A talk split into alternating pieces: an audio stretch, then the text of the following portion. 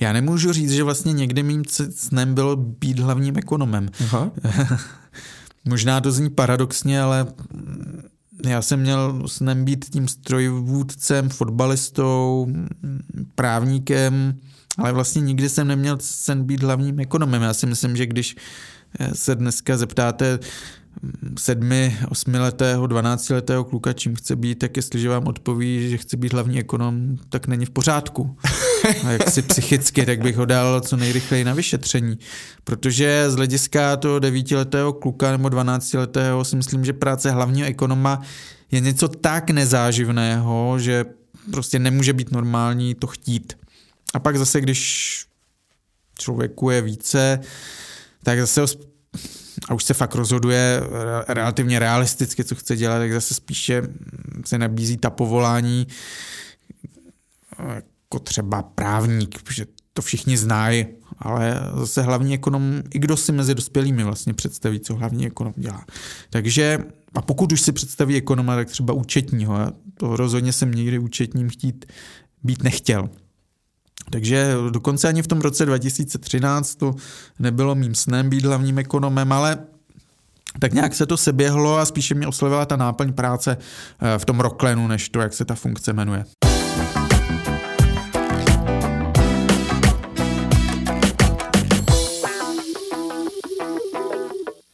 Vítejte u 24. epizody podcastu Myšlení finančníků. Moje jméno je Michal Doubek a vítám u nás ve studii i mého dnešního hosta. Tím je Lukáš Kovanda, aktuálně hlavní ekonom investičních fondů Czech Fund. Lukáši, dobrý den. Dobrý den. Já jsem moc rád, že se nám podařilo domluvit tady na ten rozhovor a já všech hostů eh, na začátku se ptám na stejnou otázku a to je, jakým způsobem se dostali do financí a finančního světa, protože ne vždycky je to dětský sen stát se ekonomem. Tak eh, jak to bylo u vás? Vzpomenete si ještě? Eh, máte pravdu, mým snem bylo stát se strojvůdcem, pak eh, to bylo eh, stát se právníkem, to když jsem tedy byl na střední škole a zvažoval jsem, co dál se svým životem.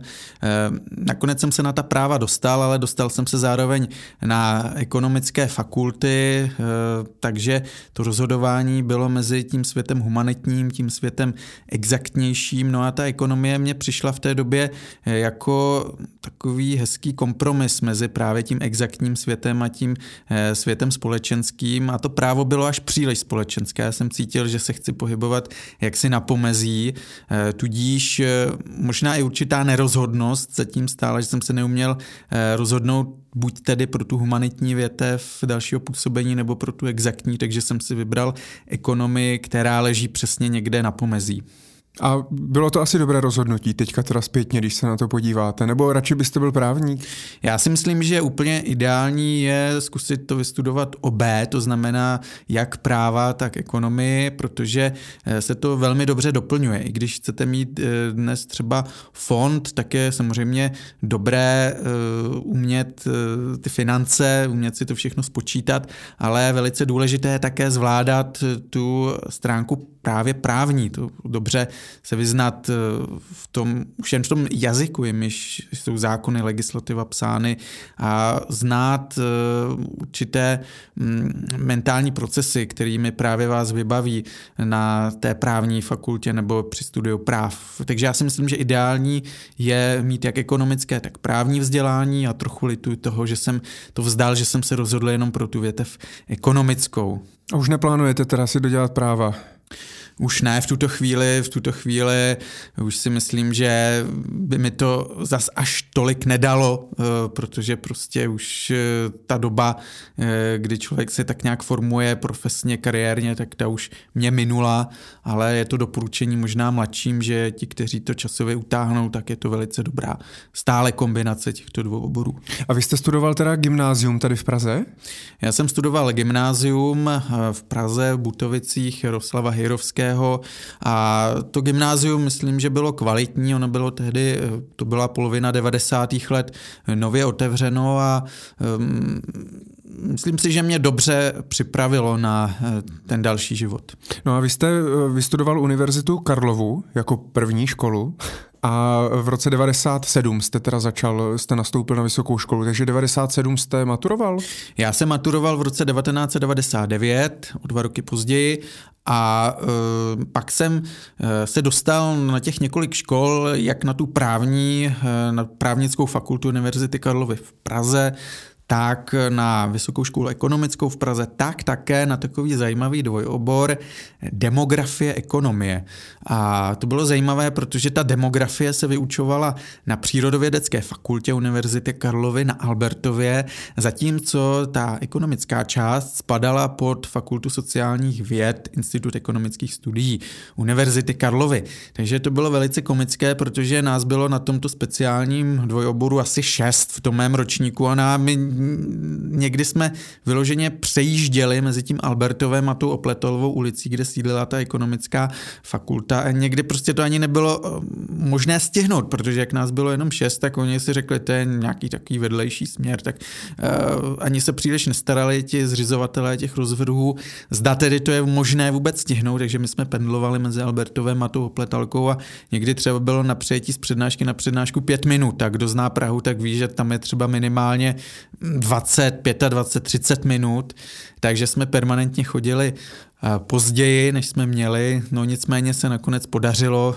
mm, vystudovat, takže já mám vlastně bakaláře nejen z ekonomie, ale také z demografie, což vlastně pomáhá jaksi v některých eh, aspektech, protože ekonomie z demografií třeba, co se týče návrhů na to, jak řešit důchodový systém, je velice provázána, takže toto mi pomáhá pak i v té své dnešní činnosti. A to dneska ještě je, ten, ten obor? Takže vy máte jakoby jeden obor vystudovaný, ale na dvou fakultách, ale je to vlastně jeden obor. Já mám ten bakalářský obor jak z demografie, tak z ekonomie, to znamená, že jsem bakalářem, řekl bych, jak v demografii, tak v ekonomii.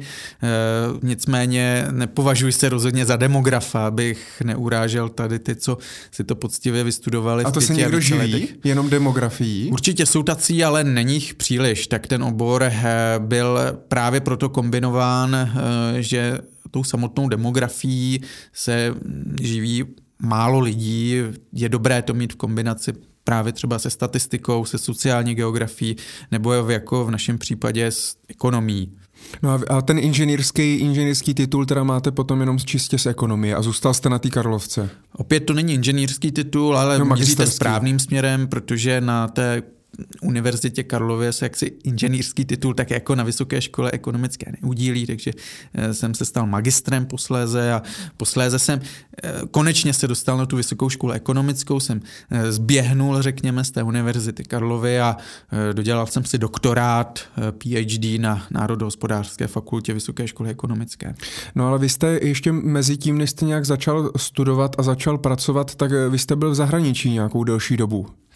Já jsem pobýval eh, několikrát v zahraničí, eh, co se týče toho nejdelšího pobytu, tak eh, ten se odehrál na Novém Zélandu, kde jsem pracoval, ale nepředstavujeme si žádnou práci typu finančníka. Já jsem tam pracoval za barem, já jsem tam působil v ovocném baru, v míchal jsem tam eh, šejky a, a pracoval jsem tam za mini, minimální novozélandskou mzdu, takže to, to bylo velmi poučné z toho hlediska, jak vůbec žít, eh, nechci říct na spodku společnosti, já jsem si tak nepřipadal, ale opravdu žít mezi těmi lidmi, kteří jaksi jsou eh, těmi, kteří berou třeba právě tu minimální mzdu, kteří e, zároveň ale mají čistou hlavu, protože já si vzpomínám velmi dobře, že když jsem prostě eh, zamknul ten, e, ten obchod, to bylo na takové rušné křižovatce Falklandu na Novém Zélandu, když jsem zamknul, že jak to byl ovocný bar, tak zavíral v 6 7 večer a a já jsem zamknul a měl jsem čistou hlavu. Já jsem měl uklizeno, umyté nádobí, eh, vynesené odpadky, ty slupky od ananasů a pomerančů. Měl jsem objednáno na příští den, protože vždycky příštího dne ráno přiváželi například mléko, ze kterého se pak dělalo, eh, dělali ty šejky a nebo různé příměsi, zmrzlinu a tak podobně. Tak to jsem měl objednáno a jste zamknul ten krám a měl jste čistou hlavu. Takže já jsem se nestaral v té době vůbec o to, se starám nyní, jak se vyvíjí třeba obchodování na amerických trzích, eh, ale to vlastně, nebo jsem nevyřizoval e-maily, po večerech, ale to právě umožňovalo si tak jako oddechnout, eh, vyrelaxovat, mít tu čistou hlavu. A já dodnes vzpomínám, že vlastně od té doby to jsem takhle čistou hlavu vlastně jsem nikdy neměl, jako když jsem na tom Novém Zélandu zamykal každý večer ten obchod s tím ovocem a s těmi ovocnými drinky. A říkáte si, že, jako, že občas vám to třeba chybí, že byste si chtěl dát chvilku pauzu? Určitě někdy ano, ale zase na druhou stranu ten svět, který já sleduji, který analyzuji, tak se vyvíjí tak překotně, že opravdu těžké z něj vypadnout a pak je o to těžší se do něj vracet, protože tam se vyvíjí tolik spousta věcí, že taková ta kontinuální pozornost je určitou přidanou hodnotou a vlastně usnadňuje vám život a vytváří i určitý návyk pracovní, e, každodenní rutinu, kterou když ztratíte, tak zase ji musíte nějakou dobu obnovovat. Každý zná ty návraty po dovolené, třeba tří týdenní, že to je poměrně obtížné, že si říká, ježiš, já bych ještě potřeboval další týden dovolené, abych se zase dostal do toho rytmu. A já si myslím, že v tomto oboru to platí velmi silně. To znamená, že jakmile vypadnete z toho denodenního rytmu, tak eh, ty návraty jsou pak poměrně těžké. Takže už zavání byste musel, tu, už byste musel skončit úplně teda. To, to zas ne, ono to zavání trochu workoholismem, že vlastně člověk si nedokáže odepřít ani na chvíli tu práci, ale uh, opravdu se těžce vrací, když jste třeba, nevím, nechci nikoho teďka urazit, ale když máte práci někde na úřadě, kde vám chodí určité penzum e, mailů a určité penzum úkolů, které musíte zvládnout, tak tam může být asi jednodušší vypadnout z toho rytmu. Jakkoliv ten návrat pak taky není jednoduchý, ale asi jednodušší než tady, protože vám jaksi nic neunikne. Mě, když odjedu na tři týdny a vůbec nesleduju, co se děje, tak mi unikne spousta dat, která mezi tím jdou, spousta třeba geopolitického vývoje, který se odehraje a pak se trochu člověk do toho musí dostávat e, náročněji, než v případě třeba toho, když pracuje jako úředník nebo e, za kasou v supermarketu. A jak dlouho jste byl na tom Zélandu vůbec? Tam jsem byl takřka rok, eh, takže to byla zkušenost, která se počítá, eh, kterou já počítám jako svoji nejvýraznější zkušenost s kontinuálním pobytem takhle v zahraničí. A když si to dáme dodat, tak to bylo teda mezi rokem, vy jste teda eh, promoval 2006 nebo 5? To bylo v letech 2006 až 2007, kdy jsem byl na tom Novém Zélandu.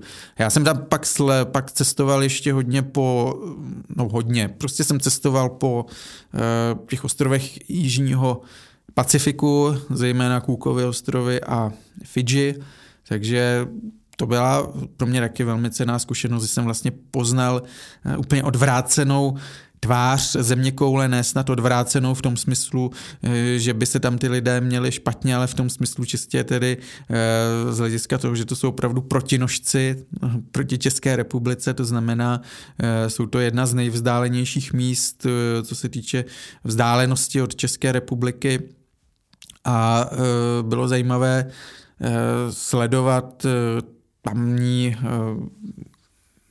domorodce, domorodé obyvatelstvo, ať už to jsou Maoři na Novém Zélandu, nebo pak třeba ti domorodí obyvatelé Rarotongy, což je hlavní ostrov Kůkových ostrovů, nebo zase ti lidé na Fidži, což už je přece jen turističtější region, je to oblíbená destinace Američanů pro jejich letní dovolené, a, ale je to opravdu takový ráj na zemi. Když tam vyjde počasí, tak ti lidé tam nic neřeší. Ale zase tam neřeší nic i v tom smyslu, že třeba na Fidži mm, čekáte na autobus a nedočkáte se a pak se ptáte, co se stalo a you know, there's Fidži time here. Fidži time znamená prostě, že třeba autobus má tři hodiny spoždění a nikoho to nezajímá, protože tam se žije na Fiji time, fidžijský čas a to, co by eh, v České republice znamenalo, že se ten dopravce dostane třeba i do večerních zpráv, že nepřijel někde tři hodiny, to tam prostě nikdo neřeší. A tak tam byste se asi jako hlavní ekonom neuživil moc?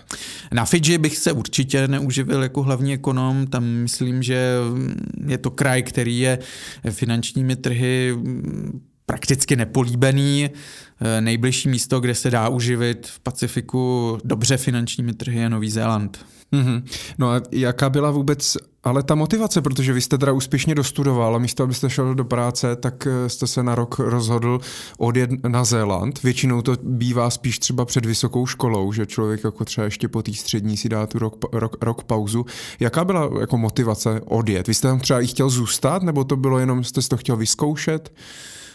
Tak ono je to trochu jiné, protože přece jenom eh, ta 90. léta, kdy já jsem končil, nebo konec 90. let, kdy jsem končil tu střední školu, nebylo zvykem, jak vy říkáte, že by jak si po střední škole eh, se lidé, eh, mladí lidé vydávali třeba na rok do, eh, do zahraničí. Tehdy to bylo opravdu spojeno spíše s tou vysokou školou, s tím studiem na vysoké škole, případně s tou dobou po vysoké škole. Takže v tomto, v té době, ještě počátkem tedy tohoto milénia jsem se myslím nějak nevymykal prostě to tak nějak jsem cítil, že v té době je ta nejlepší etapa pro to odjet někam na delší dobu. Eh, neměl jsem žádné závazky, měl jsem dostudováno, takže to byla z mého hlediska tehdy ideální doba. Vzhledem k tomu, že jsem maximalista, tak jsem se snažil vybrat eh, část světa, která je co možná nejvzdálenější České republice, takže právě proto má volba padla na Nový Zéland a na Jižní Pacifik. Co za rodiče, že odjedete takhle na dlouho pryč? A, a, a vyberete si to nejdál, nejdál zemi, kterou jste si mohl vybrat?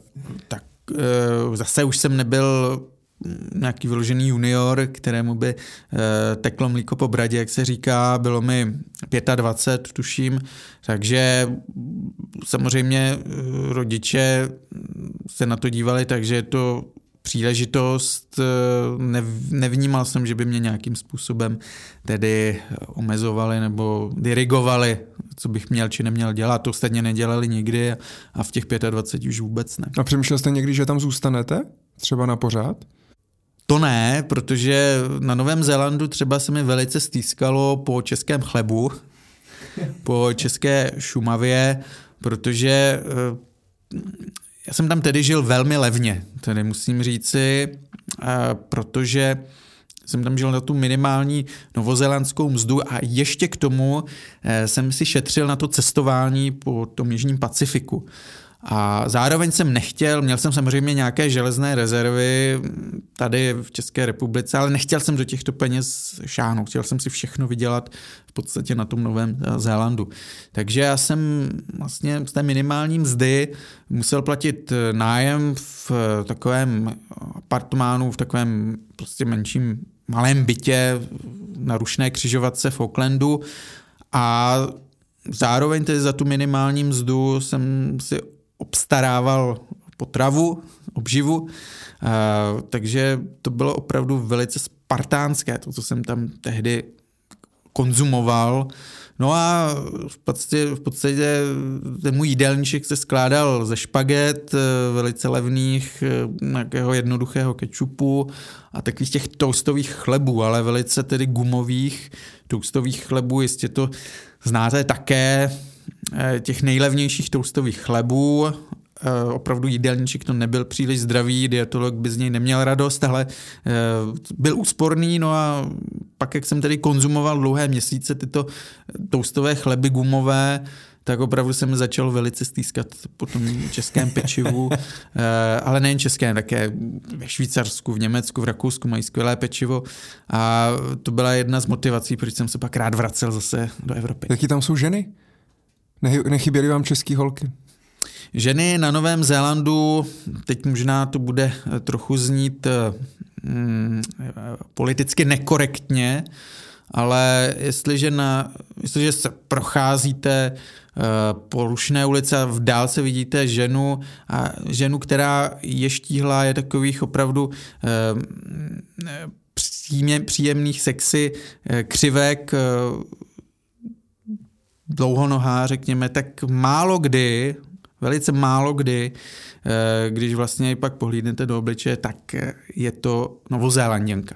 Většinou tyto atraktivní ženy byly uh, azijského původu, které tam jsou také dost a v dnešní době troufám si říct, já už jsem tam dlouho nebyl na Novém Zélandu, ale už tehdy tam ti rodilí novozélanděné si všímali toho, že opravdu Lidé z Japonska, z Číny, z dalších částí Asie míří velmi rádi na Nový Zéland a e, bylo jich tam přehršel tedy těchto dívek a opravdu jste rozpoznal už z dálky, protože e, jak si působily atraktivněji než třeba i Maorky nebo i než ty rodilé novozélanděnky e, bílé pleti. Ostatně pak jsem se bavil e, s jednou e, dámou, dívkou, která půjčovala právě na té Rarotonze na Kůkových ostrovech e, skútry a motorky.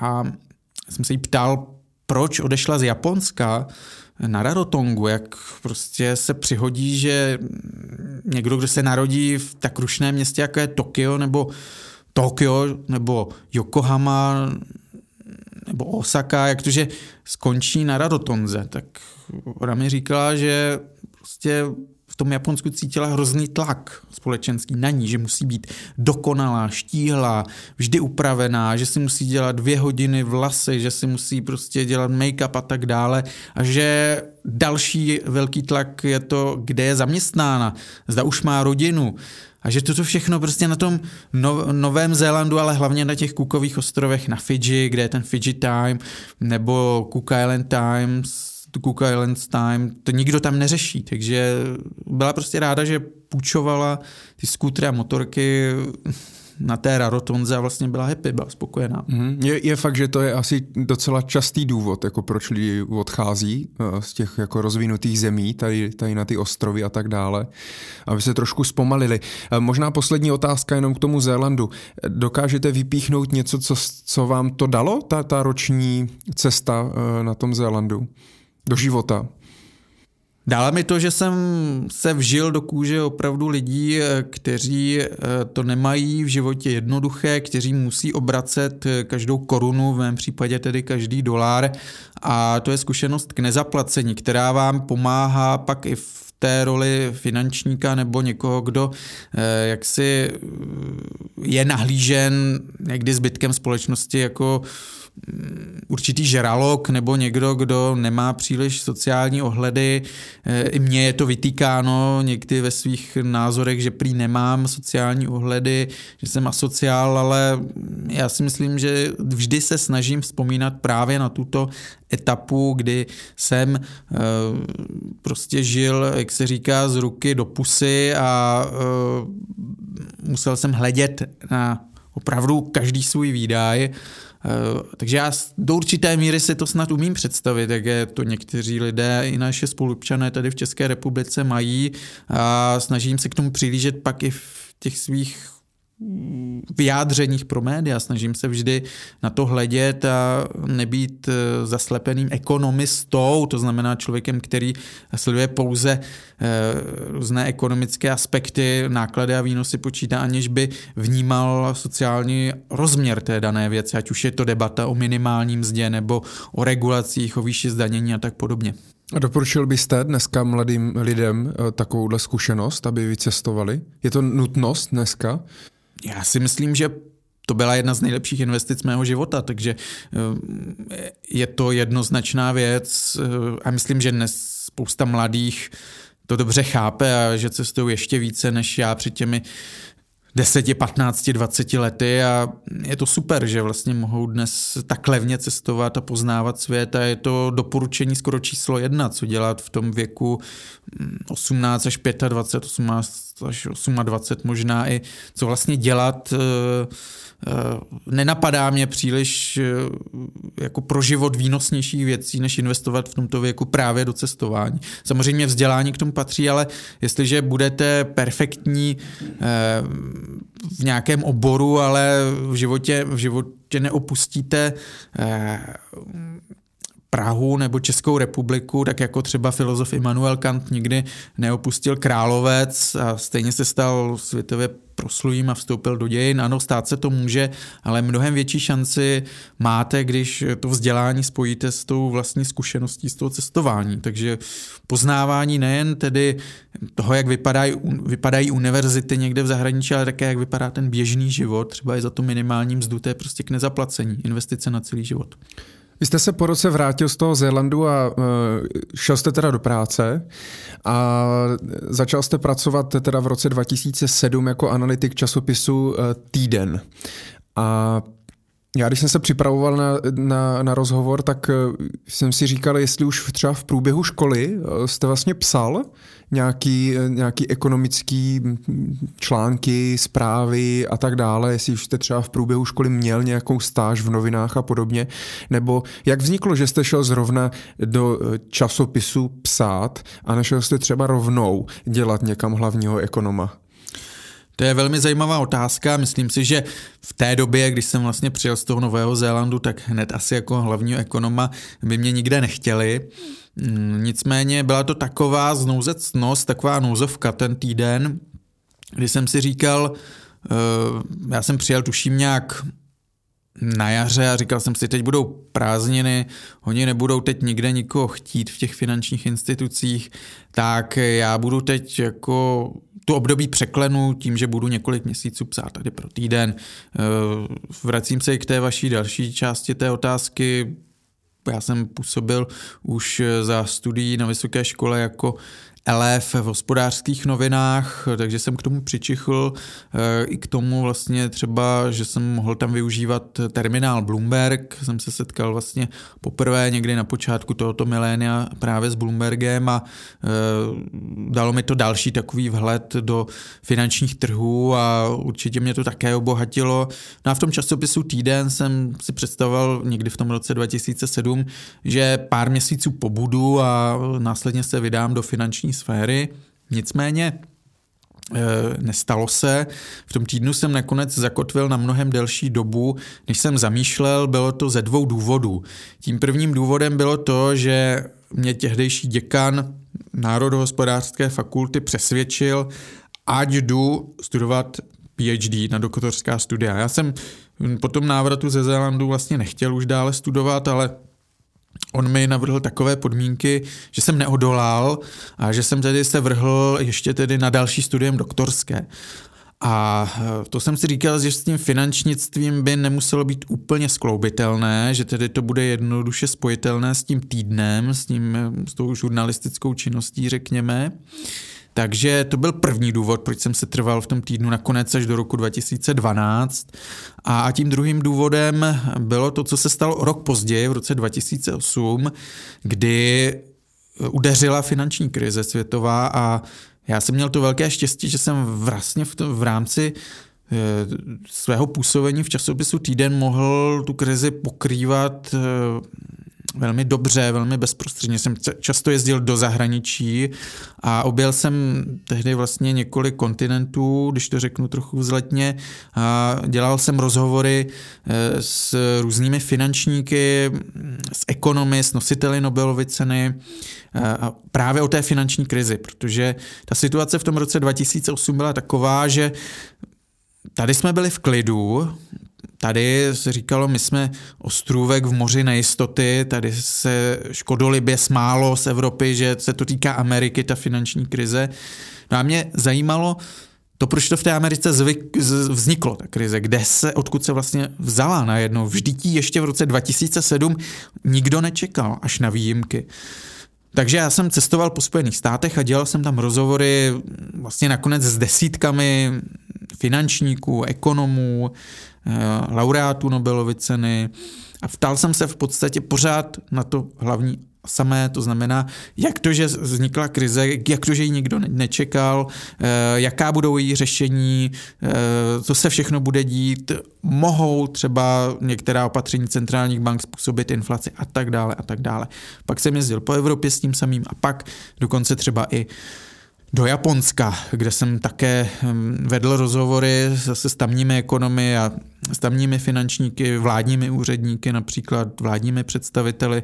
Eh, takže to pro mě byla obrovsky cená zkušenost, protože ve věku 27, eh, 28 let eh, jsem měl tady tu příležitost která vlastně vedle toho pobytu na Novém Zélandu pro mě byla takovou další školou života. Ale na Zélandu jste neměl s nikým rozhovor? Ne, ne, ne, tam jsem, tam jsem byl rád, že jsem vždycky skončil v tom baru a prostě jsem zamknul a uh, šel jsem na nějaké pivko do dalšího baru ale neřešil jsem v té době to, jestli budu dělat rozhovor zítra s Polem Semelsnem nebo Ronaldem Kousem. A vy jste teda byl novinář, nebo co jste vlastně byl? Tak to je hezké. Já se za novináře vlastně nikdy tak úplně uh, jsem se nepovažoval, ani se nepovažuji. Já, já jsem se prostě považoval za někoho, kdo se snaží uh, přiblížit ekonomii uh, lidem, popularizovat ji. Uh, dařilo se mi to někdy méně, někdy více.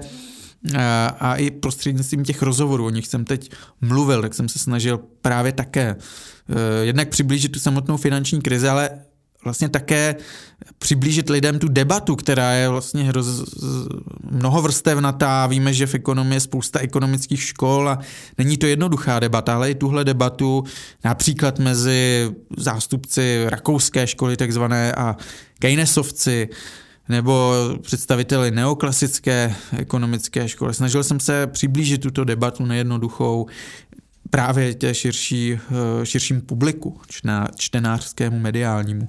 No a jak to vzniklo, ty, že jste jel do Ameriky a že budete dělat rozhovory, to jste si vymyslel vy, nebo šéf-redaktor říká, hele, tam se něco děje, jeď tam, pravděpodobně vám to asi platili celý, tak jak, jak to vlastně vzniklo? Vzniklo to velice zajímavě a vzniklo to vlastně na základě toho, že eh, jsem už od začátku měl v časopisu Týden poměrně volné působení.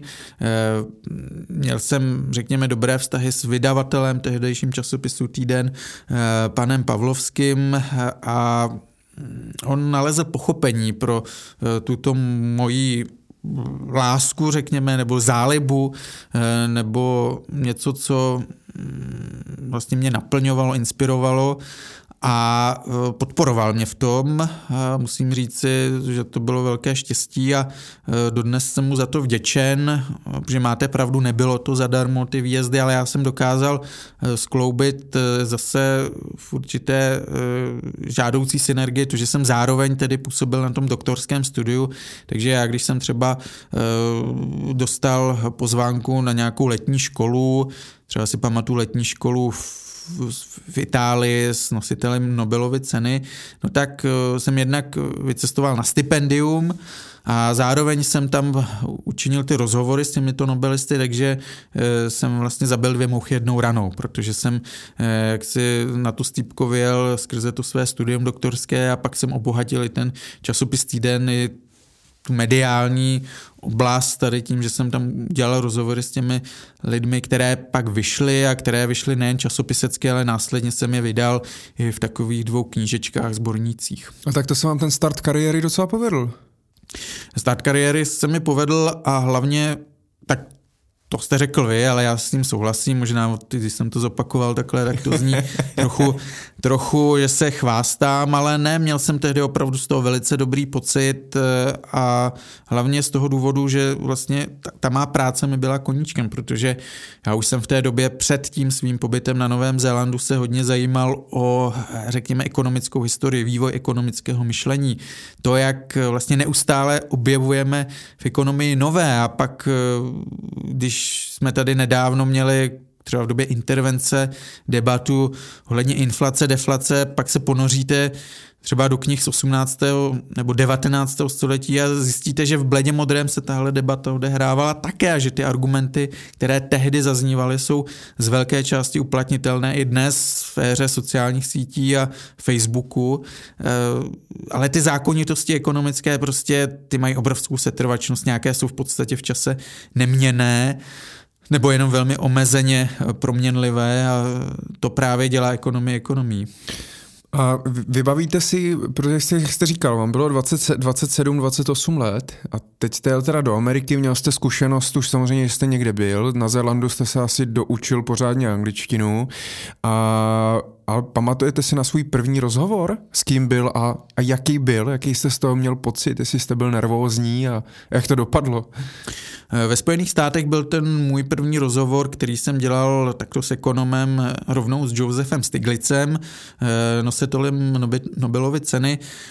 Tam bylo velice zajímavé to, že já jsem vlastně oslovil přehršel ekonomů, než jsem měl do těch Spojených států, už tady z České republiky, protože to byla věc, která jsem musel samozřejmě naplánovat velice precizně eh, jednotlivé dny, protože jsem objížděl pak i Spojené státy, lépe řečeno oblétával Spojené státy, takže kdy budu v New Yorku, kdy budu v Los Angeles, kdy budu v Chicagu, kdy budu na Floridě, a bylo třeba dát dohromady mm, určitý itinerář té cesty a já jsem tedy oslovil spoustu amerických finančníků, ekonomů, prostě kohokoliv, kdo se mi mohl nějak uh, dobře, smysluplně vyjádřit na téma finanční krize. Byl to rok 2008, ale ještě tedy v létě, takže před pádem Lehman Brothers, takže v té době opravdu bylo jasné, že se něco děje, protože už bylo po pádu eh, Bear Stearns, ten nastal v březnu 2008, ale ještě pořád to nebyla eh, ta vrcholná přechodná fáze té finanční krize.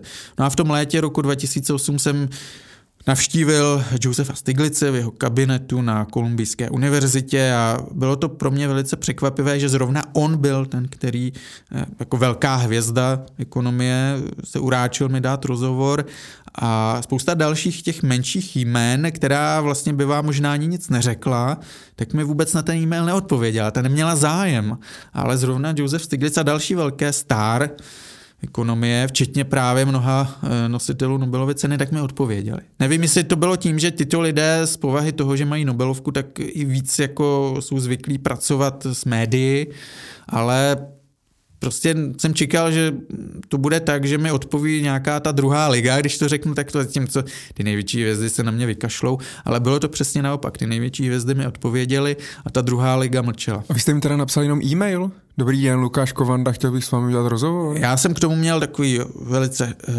promyšlený průvodní dopis, uh, ale v, zás- v zásadě to tak bylo. V zásadě to, byl, v zásadě to byla hlavně e-mailová korespondence a musel jsem je nějakým způsobem oslovit, takže jsem se snažil u nich zjistit třeba, když jsem oslovoval Jeffreyho Sachse, tak uh, to je člověk, který často létá do Prahy, takže tam to bylo jednoduché poměrně, kde jsem odkázal na to, že byl v Praze, že má českou manželku, manželku Soniu a uh, mohl jsem tedy takto s ním nějak navázat komunikaci a trochu se odlišit od toho davu novinářů, který jej žádají o rozhovor.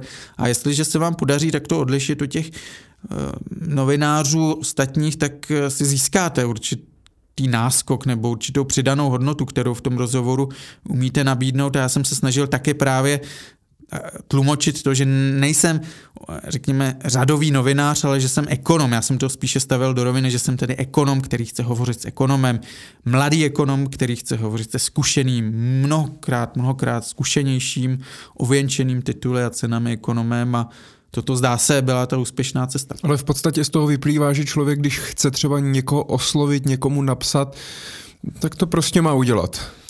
Jednoznačně, určitě možná další dobrá rada do života, eh, rozhodně nikdy nedejte na takové ty hlasy, ten ti nikdy neodpoví a není šance, eh, ten je obehnaný eh, zástupem různých PRistů, který to budou prostě filtrovat a ztráta, ztráta času.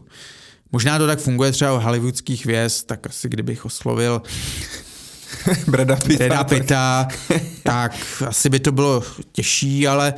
Že jste mladý herec. já jsem oslovoval, tam je to prostě jak zase známe z té ekonomické teorie u těch hvězd hollywoodských, je ta nedobytnost, nedostupnost určitým atributem té jejich práce. Oni si vlastně takto zvyšují svoji cenu. Když budou nedostupní, tak si mohou pak říct větší honorář za film. Když budou na každém rohu a u hmm. každého baru, a, tak to nebudou hvězdy. Hvězda prostě z definice musí být nedostupná, nemusí být na tom nebi zářit absolutně mimo dosah běžného smrtelníka. Naštěstí ekonomie není filmová branže, takže Samozřejmě neříkám, že to bylo jednoduché se k těmto lidem dostat, ale nemyslím si, že to zase byla nějaká raketová fyzika. No a byly ty rozhovory uh, úspěšný i, i, třeba, i třeba, třeba v té Americe, protože ono to asi bylo v angličtině, že jo, a někde se to tam teda publikovalo, protože vy jste i napsal knížku, to už jste zmiňoval, kde jsou ty rozhovory a podobně, tak eh, jaký to vlastně mělo dopad? Ty rozhovory? Eh, v Americe ty do, ten dopad byl nulový, protože jediné, jak se to ocitlo v Americe, bylo tak, když jsem to eh, přeložil pro autorizaci a poslal tomu dotyčnému, aby mi tedy odkývil, že eh, to mohu publikovat. Někteří dokonce ani nestáli o to, to mít autorizované, což samozřejmě jsem byl rád, protože mi tím odpadla práce s tím překladem. Tudíž my jsme zvažovali, dokonce už bylo málem před vydáním i to, že vydáme anglickou verzi těch rozhovorů, protože to byla doba té finanční krize, kdy opravdu toto téma rezonovalo, ale nakonec z toho sešlo, prostě v tom neviděl vydavatel jako životaschopný business case. Takže eh, na to nedošlo, dodnes ty překlady mám, ale samozřejmě už jsou zanesené prachem, už je to 12, 11, 10 let, eh, co jsem ty rozhovory dělal. Eh, takže škoda, škoda možná, že to nevyšlo. Z mého hlediska škoda, nicméně jsem rád za to, že to vyšlo mm, v té češtině. Já, já si je teda můžu pouze přečíst nebo i poslechnout? Eh, můžete si je pouze přečíst, rozhodně v té době mě nenapadlo, možná by mě to teď napadlo, vidíte, vytvářet takovéto podcasty, jako my děláme nyní, eh, prostě byla to trochu jiná doba, eh, doba, kdy se kladl stále silnější důraz než nyní na komunikaci skrze ta klasická tištěná média. No a vy jste, jak jste zmiňoval, tak v tom časopisu Týden jste vydržel v podstatě pět let. A asi ta práce byla víceméně celou dobu dost podobná. Prostě jste psal články a analýzy a podobně. Byla přesně taková, bylo to období 2007 až 2012, přesně tedy, kdy eh, svět řešil finanční krizi, následně evropskou dluhovou krizi, takže eh, nesmírně zajímavé období z hlediska někoho, kdo se pohyboval, opět jsme u toho, že se pohybuje na pomezí té ekonomie a těch médií, eh, protože jsem se snažil v těch svých rozhovorech a článcích si přiblížit to dění, ten vývoj, tu genezi té krize, eh, jak si publiku, posluchačům i těm, kteří nejsou ekonomicky vzděláni, ale snažil jsem se zároveň v rámci toho opět popularizovat i tu ekonomii jako takovou.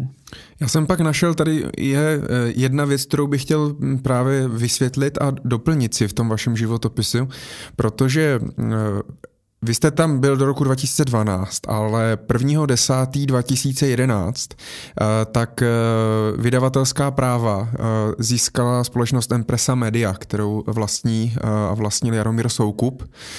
A tam mě zajímá, protože vy jste potom vlastně přešel do týdeníku Profit, kde jste se teda stal šéfredoktorem nebo jste vedl, vedl ty další, další lidi v tom týdenníku a, a ty vlastně 1.12.2011, 2011, to znamená o dva měsíce později, taky koupila Empresa Media, a, tak to mělo nějakou, nějakou spojitost, jenom vysvětlit vlastně ten přechod, proč, proč jste přešel. Bylo to, že oni to koupili a Jaromír Soukup vám řekl, tak nechcete dělat profit a tak dále? Bylo to tak, že skutečně týden přišel do jiných rukou, to znamená z rukou eh, pana Pavlovského, o němž jsem hovořil, do rukou eh, pana Soukupa Pan Soukup v té době, zase abychom trochu to zasadili do kontextu, rozhodně nebyl tím, kým se stal později. To znamená, nebyl to moderátor, neměl svoji vlastní televizi, byl to člověk, který vlastně byl širší veřejnosti naprosto neznámý, eh, co se týče toho, jak vypadá nebo co vlastně dělá. Eh, naopak se zakládal, tuším, na tom, že nechce být příliš vidět. Eh, takže v tomto smyslu došlo v těch posledních letech u něj k velkému posunu. Rozhodně mi nepřísluší se pídit potom proč. Nicméně tehdy skutečně přešel, přišla ta redakce, v níž jsem působil do jeho rukou a v rámci tohoto jsem byl osloven, abych tedy nějaký čas vedl časopis Profit, to znamená, jsme se setkali Eh, s panem Soukupem a nějakým způsobem se to dohodlo. Já jsem to bral jako určitou příležitost, eh, protože jsem byl mladý a byla to výzva, jak si mít svůj vlastní časopis, ostatně něco takového bylo na mém určitém to-do listu, co bych někdy chtěl dělat. Eh, a snažil jsem se i v rámci, on to bylo krátké působení v čele toho eh, časopisu Profit, který vlastně nikdy nebyl eh, ten měl svá největší léta slávy někdy v 90. letech v době malé a velké privatizace, kdy radil podnikatelům, co teda dělat, jak začít podnikat, ale v tom roce 2012 nebo 2000 11, když jsem tam působil já, tak eh, v podstatě ten jeho náklad byl mnohem nižší a už neměl tu váhu, kterou měl v těch 90. letech. Ale zase to byla cená zkušenost toho, eh, zda umím nebo neumím, řekněme, vést nějaký tým lidí, nějakou redakci a já jsem zjistil, že já proto nejsem určitě ten dobrý, protože... A jak se to poznalo? Protože jsem musel vymýšlet témata pro ostatní. Ti lidé, které jsem vedl, tak čekali, že já budu přicházet s tématy a že už jim zadám. Prostě ty napiš o tomhle, ty napiš o tomhle. Ale já i z té své práce eh, v tom týdnu jsem prostě byl zvyklý na tom, že já jsem přicházel s těmi tématy. Ostatně celé to, celá ta má anabáze, kterou jsem tady popsal, ty rozhovory s nobelisty a tak dále ve Spojených státech, v Japonsku, to všechno byly mé nápady, já jsem přicházel s tématy a pak už prostě bylo mým úkolem si vyboxovat eh, financování, řekněme, a nějak si vytvořit itinerář, harmonogram a bylo to na mě. Ale v tom profitu jsem, jak se očekával, že takto budou postupovat jiní, což se úplně nestalo, takže já jsem vlastně byl v roli toho, kdo nějak měl zadávat úkoly, zadávat témata a kontrolovat, zda jsou včas odevzdávána zda je tedy plněn ten obsah, což je, když vytváříte týdeník poměrně, poměrně rozsáhlý, tak to je opravdu řehole, když vás je pár těch lidí a já jsem zjistil, že prostě nakonec nemám čas na to, co bych já chtěl dělat, to znamená, já kromě úvodníku jsem neměl čas dělat nic jiného, takže já jsem nemohl psát, nemohl jsem dělat rozhovory, nemohl se věnovat ekonomii, bylo to na štíru s mým doktorským studiem, které ještě dále pokračovalo, takže nakonec bylo dobře, že vlastně skončila ta má cesta eh, tím profitem a vlastně tím skončila, dá se říci, eh, má cesta médií, ale znova připomínám, že já jsem se nikdy úplně za novináře nepovažoval. Na, na druhou stranu aspoň jste zjistil, eh, co v životě fakt ne, co v životě dělat nechcete, co vás nebaví, tím pádem už to máte za sebou a pravděpodobně už budete dělat jenom to, co vás baví a umíte. Tak eh, do určité míry ano, ale člověk se vždycky něčím překvapí. On se člověk mění, jak eh, stárne, jak se vyvíjí čas, jak se vyvíjí okolí. Eh, takže neumím říci, že už nikdy bych nevedl nějaký tým lidí, ale v té době prostě jsem necítil, že je to to pravé ořechové. A ten váš odchod teda vyústil tím, že já jsem si zjistil, že v srpnu 2012, to znamená o nějakých devět měsíců později, tak uh, Jaromír Soukup to vyměnil s Mladou frontou za nějaký jiný, uh, jiný časopis, sedmičku nebo ně, něco takového. A vlastně tím pádem jako profit skončil pod Empresa Media a, a pak jsem teda našel, že jste šel jinam, takže to i tak jako dopadlo, že jste, nebo jste skončil už dřív, ještě než se toto stalo? Ne, ne, ne, skončil jsem eh, právě ruku v ruce s touto rošádou, řekněme, kterou jste teď přiblížil, eh, takže já jsem neodešel, ani jsem nebyl odejít, to prostě bylo tak, že eh, jak si to vypadlo z majetku pana Soukupa, já jsem tuším, když jsem nastupoval do toho profitu, tak jsem si vymínil, že pokud by se to prodávalo, já nechci být součástí prodeje, takže tuším, že celá, celý zbytek redakce byl součástí prodeje a já jediný jsem součástí prodeje nebyl, takže myslím, že ještě na pár měsíců pak jsem se vrátil do týdne, protože já jsem nechtěl odejít mimo to nakladatelství, to vydavatelství. No a jak, jak jste podotknul, tím skončila nějaká éra, co se týče uh, nějakých tištěných médií. A šel jste dělat, šel jste dělat uh, analytika do společnosti Agrofert tu asi pravděpodobně všichni posluchači znají. A docela by mě to zajímalo, jestli vám nevadí o tom mluvit, jak vůbec to jako vzniklo, protože v té době už i, myslím, e, pan premiér Babiš tak e, byl vlastně činný v politice, tak jak vzniklo, oni oslovili vás, vy jste oslovili je, a co jste se tam šel vlastně dělat? E, mě v roce 2012 Eh, oslovil pan Babiš s tím, abych, eh, zda bych tedy se nechtěl podílet eh, na vzniku tehdy samozřejmě absolutně neznámého hnutí ano, kde snad on ani nechtěl tehdy být předsedou, rozhodně to bylo úplně něco jiného, zase musíme to zasadit do kontextu té doby, než je to nyní. To znamená, že u moci byl Petr Nečas, Miroslav Kalousek, ODS, TOP 09, no a jakýsi miliardář, který Eh, ale nebyl zase tak usazen, řekněme, v těch miliardářských kruzích, biznisových kruzích, protože se věnoval spíše tedy zemědělství, chemii, eh, což jsou obory, na něž se řada těch dalších miliardářů dívala skrze prsty, tak se rozhodl, že jak si mm, bude eh, hovořit kritičtěji vůči poměrům v české politice, bude kritičtější vůči korupci, takže na tomto základě vlastně mě i oslovil tehdy, eh, protože opravdu i já jsem byl tak trochu znechucen z té politiky, eh, řekněme, která tehdy byla dominantní. Eh, myslím si, že tehdejší nečasovo Kalouskova vláda, mám-li to takto říci, tak nepostupovala ve všech ohledech úplně rozumně během eh, té finanční krize, například zvyšování daní v tom nejtěžším období bylo ekonomickým nesmyslem. Na druhou stranu se činila spousta rozumných kroků, které ale nebyly dostatečně hlasitě tlumočeny, třeba vytváření rezervy na horší časy. Z nichž pak žil ten zmíněný pan Babiš, když se dostal do politiky a mohl tedy rozpouštět tu kaluskovou rezervu na ministerstvu financí.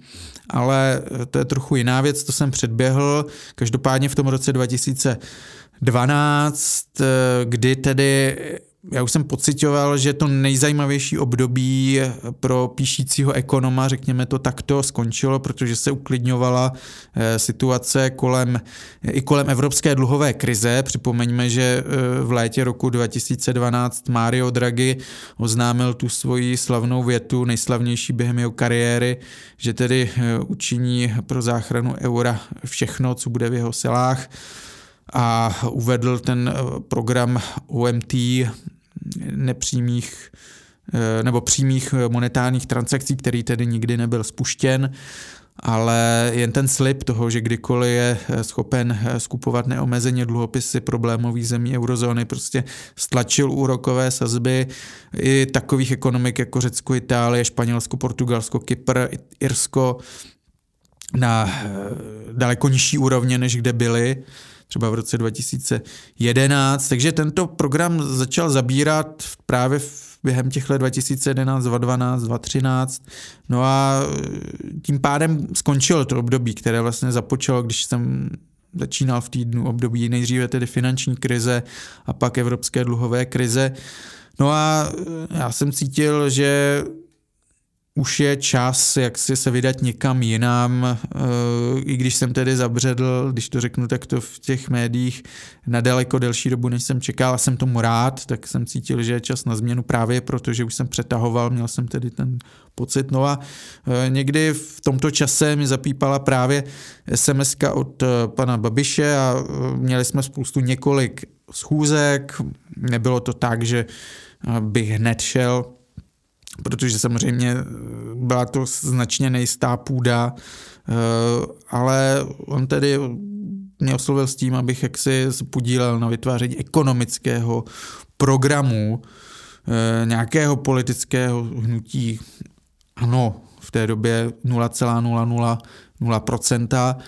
A zase to byla pro mě určitá výzva, podobně jako ten profit, takže jsem řekl, že to zkusím. Teď to nebyla první nabídka do Agrofertu teda?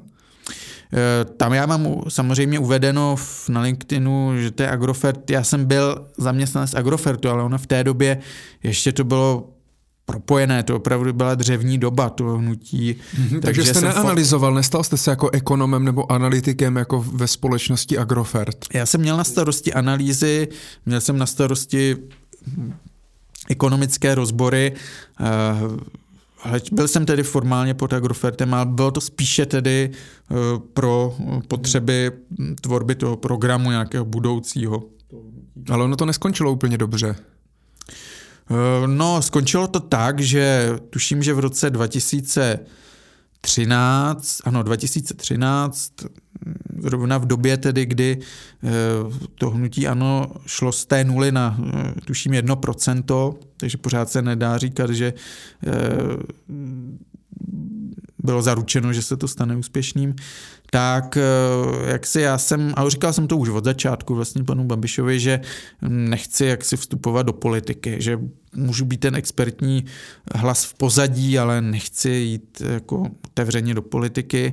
No a to bylo něco, kde jsme se pak, když začala být určitá poptávka potom, aby bylo hnutí více lidí, v tom roce 2013, kdy se to začínalo dostávat do popředí, padla nečasová vláda, eh, museli se rychle schánět lidé, kteří povedou nebo budou směřovat to hnutí eh, k volbám, k předčasným volbám a já jsem prostě nechtěl být spojován s politikou, takže mm-hmm. řekl jsem, že nebo jsme se dohodli na tom, že prostě tudy vlak nejede. Protože já jsem si pak eh, našel na, na internetu jeden článek, nějakou takovou menší přestřelku eh, mezi vámi a eh, on právě v, jednom, v, jedn, v jedné té reakci na nějaký váš článek, tak Píše, cituji, Lukáš Kovanda pro mě dříve pracoval jako analytik, ale vzhledem k jeho žádným nebo žalostně špatným výsledkům jsme se museli rozloučit. Takže tohle je jenom jako jeho interpretace toho, že jste nechtěl jít do politiky.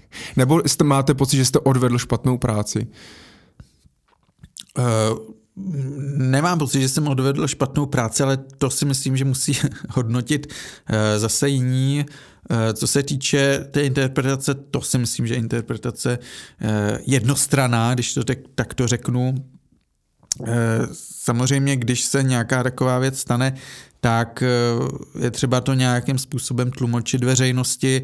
A já jsem pak v té své další roli, už co by ekonoma, hlavního ekonoma, tak jsem byl zpočátku zejména kritický vůči některým krokům eh, té vládnoucí garnitury, jehož, jejíž součástí bylo hnutí ano, takže jsem pak byl kritický vůči ministru financí financí Babišovi, no a součástí tého odezvy pak byl eh, pak byla i odezva tohoto rázu, řekněme, kdy jak si tlumočil i pod vlivem jeho PR poradců nějaké věci tak, aby si je veřejnost přebrala tak, jak chce on.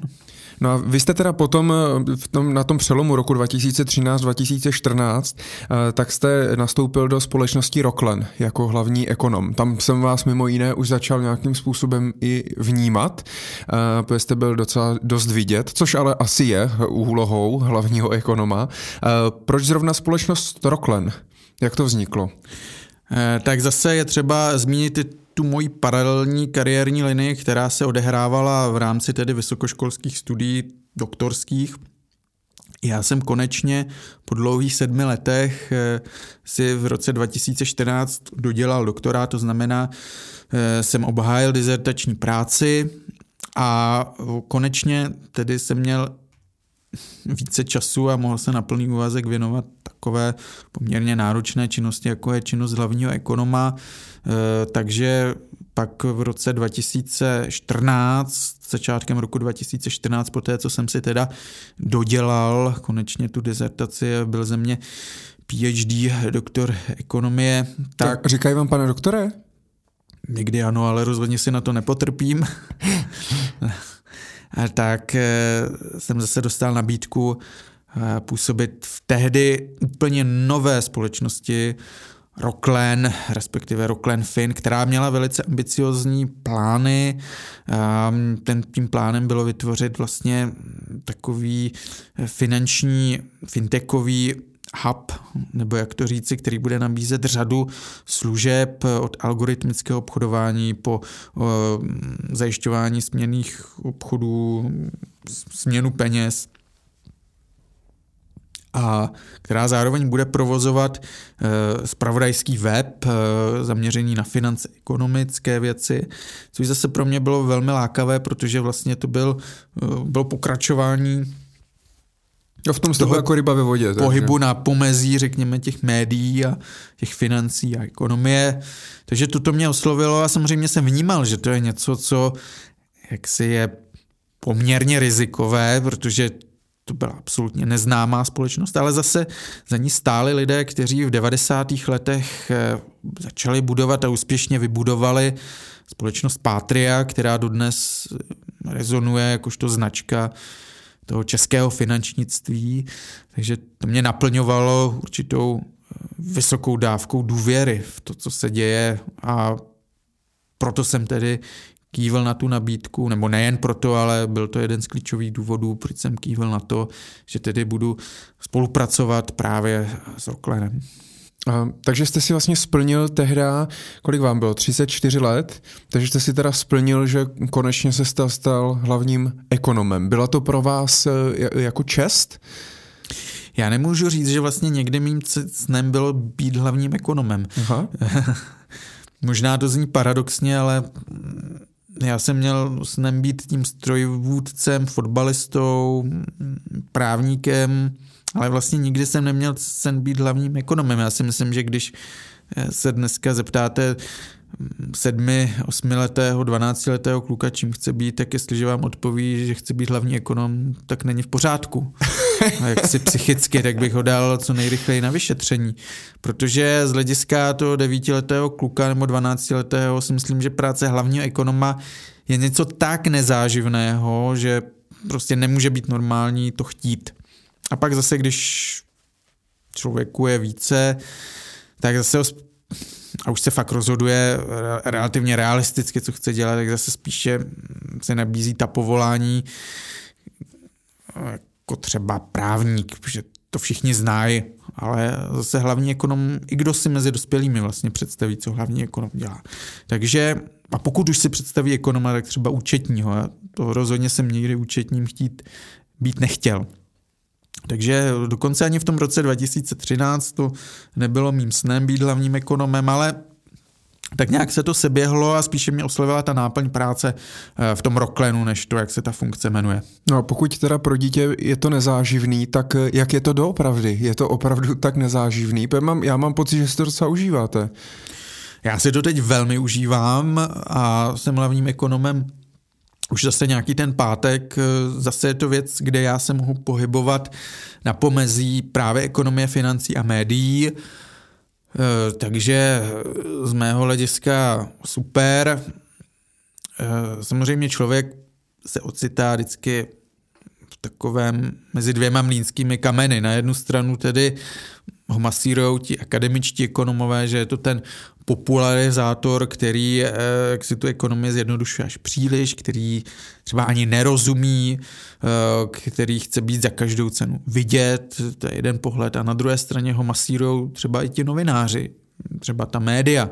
Takže když napíšu článek, který je odbornější, tak mi ho vrátí, protože prostě to není psané pro babičku Solický hor.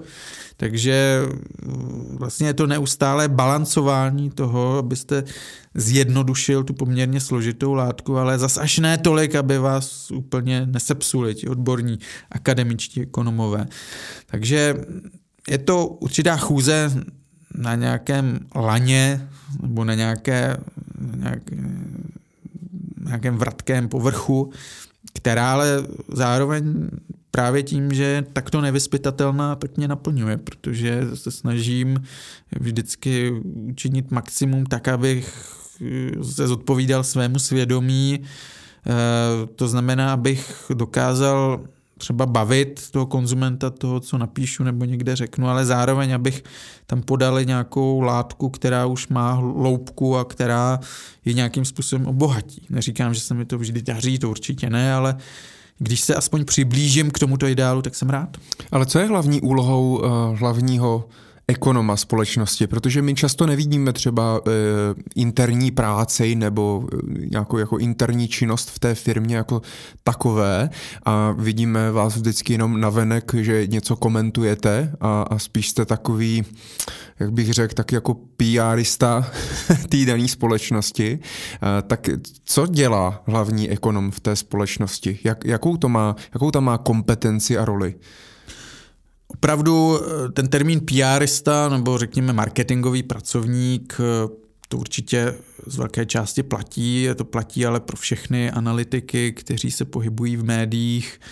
Eh, ony i ty banky, ty finanční instituce vědí, že kromě toho, že samozřejmě ty analytici připravují což je můj případ, nějaké podklady odborné, na základě nich se ta banka, finanční instituce, fond rozhodují, tak také samozřejmě, když už připravují tyto materiály, tak proč také nevyužít tyto materiály na venek? Proč tedy, pokud to nejsou nějaké materiály, které obsahují například obchodní tajemství nebo nějaké zamýšlené strategie, proč, když už jsou jednou vytvořeny, když je tady ta expertíza, proč využívat pouze interně tyto závěry a nepoužít je v rámci tedy už té marketingové činnosti také externě. Takže já si myslím, že je to určitá synergie a že se přímo nabízí, pokud to je samozřejmě možné i z hlediska jaksi firemní kultury té firmy, eh, tak to postupovat, proč zase nezabít dvě mouchy jednou ranou? A když už tedy se vytváří nějaký expertní materiál, nějaká prognóza třeba kurzu koruny k euru, proč tedy nedat vědět tomu širokovému světu a nedělat si tak PR a nepůsobit tak marketingově. Já si myslím, že se to vhodně doplňuje a v tomto smyslu tedy je to asi ta nejlepší charakteristika té činnosti toho hlavního ekonoma. Teď mě napadá otázka, protože často jste v televizi, vystupujete a komentujete nějaké dění. Nemusíte být i trošku dobrý herec? Myslím si, že já nejsem dobrý herec. Eh, člověk musí asi být, já si myslím, že člověk musí být eh, eh, otevřený a vstřícný vůči novinářům a člověk musí, a tak se to snažím dělat já, prostě vnímat toho novináře jako svého pána. V tom smyslu, jak se říká, můj zákazník, můj pán. Mým zákazníkem je do značné míry kromě samozřejmě kolegů, kterým připravuje třeba podklady nebo s nimiž diskutuje nějaká odborná témata, prognózy, tak tím mým pánem, tím mým zákazníkem je vlastně ten novinář, protože on potřebuje řekněme, odborný hlas, nějaké odborné vyjádření a zároveň ale to vyjádření chce tak, aby bylo uchopitelné zase pro toho jeho zákazníka, kterým je ten posluchač nebo čtenář nebo divák. Takže eh, já se snažím samozřejmě být vstřícný v tom smyslu, že tu věc podám tak, aby ten novinář ji pak mohl dobře použít v rámci té své činnosti, která zase má toho adresáta v tom konečném diváku, v tom konečném posluchači. A to je právě ta chůze po tom laně, po té vratké ploše, po tom vratkém povrchu, kdy tedy samozřejmě musím zjednodušit tak, aby to pro toho novináře bylo zajímavé z hlediska zájmu toho čtenáře, který často samozřejmě nemá ekonomické vzdělání, ale zároveň tak, abych úplně nesprznil tu samotnou látku ekonomickou, abych ji nezjednodušil příliš, abych eh, dokonce nebyl zcestný. Eh, někdy to je těžké, někdy prostě dochází k tomu, že třeba samozřejmě ekonom, když dám jeden příklad, když činí prognózu, tak uvádí několik scénářů, to znamená cena ropy. Takže základní scénář, nejpravděpodobnější. Scénář černý, že ropa vzroste na 100 dolarů za barel, třeba. No a ten novinář pochopitelně pro něj je atraktivní to, že to bude 100 dolarů za barel, hmm. protože špatné zprávy se prodávají nejlépe. Takže novinář pak eh, napíše podle Lukáše Kovanda říkal. se ropa, to může někdy nenapíše ani může dostat, dostane eh, na 100 dolarů za barel, pak se to nestane, zůstane na 65 nebo na 60, no a problém má Kovanda že je to neschopný analytik a že se vůbec diví posluchač, divák, jako vůbec může nějaká finanční instituce zaměstnávat. A dal vám to občas sežrat i zaměstnavatel? Nebo tento jako chápal, že novináři to často překrucujou? Eh, zaměstnavatel mi nikdy toto nedal sežrát, mám-li to takto říci, zaměstnavatel chápe eh, tu roli. Mí zaměstnavatelé jsou v podstatě ve směs byli v posledních letech majitelé eh, těch společností, takže oni mají podnikatelského ducha a znají biznis a vědí, jak obtížně předpovídatelné jsou ekonomické děje, včetně třeba ceny ropy. Ale člověk, který je zvyklý třeba chodit pravidelně do úřadu a má prostě ten život nalajnovaný, tak on nechápe, jak se člověk může seknout a říct, 100 dolarů za barel, když to je ve skutečnosti 60. Pro ně je to nepochopitelné.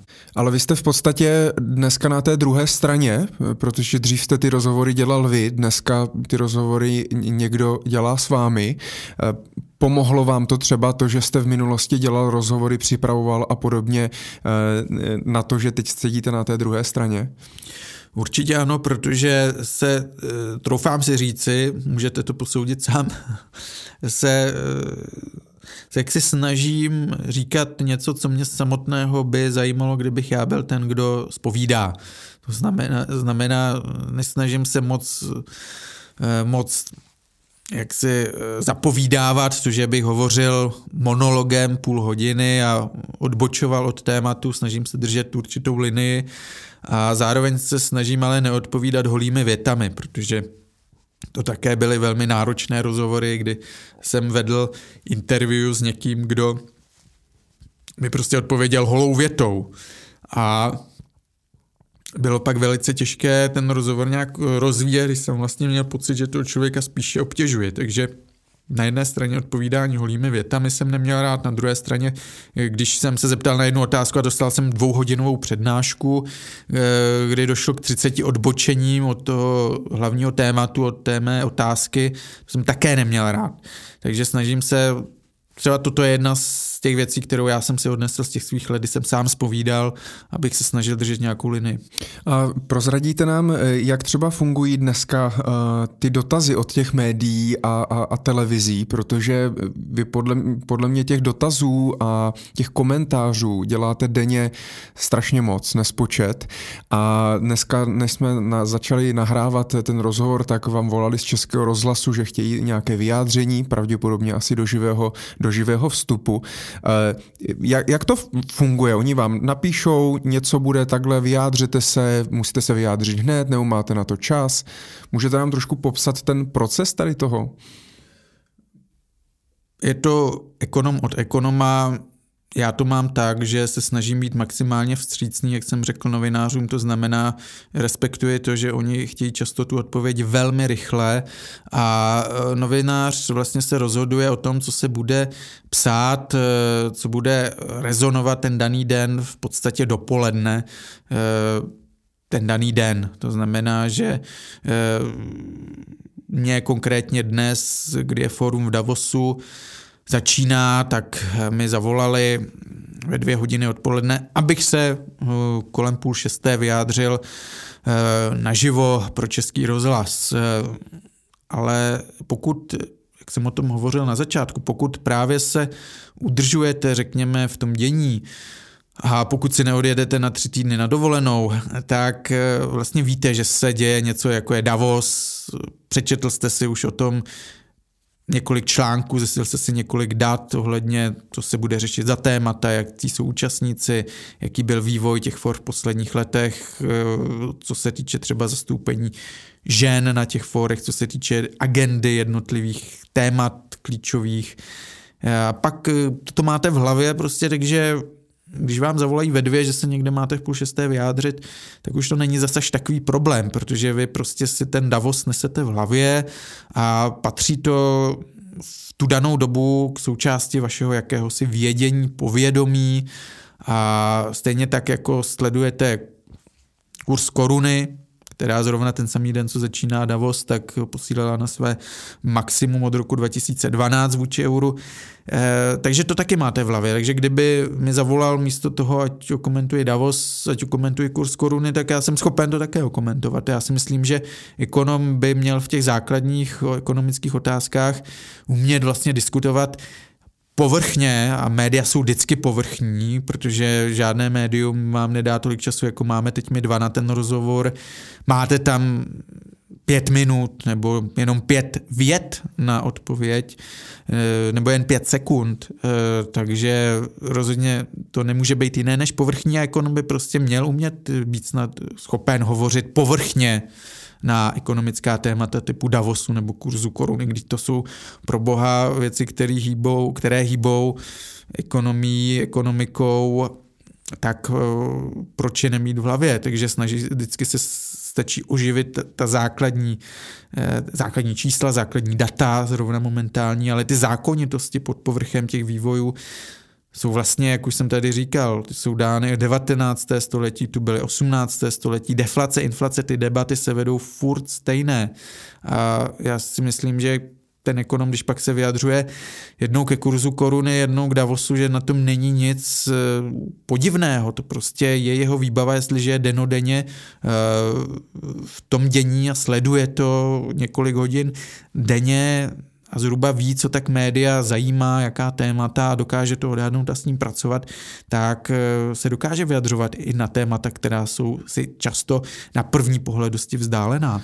I tak vás obdivuju, kolik toho víte, jaký máte přehled. Eh, Děkuji. Jste zajímavý pro kamarády v hospodě? Se zeptejte jich.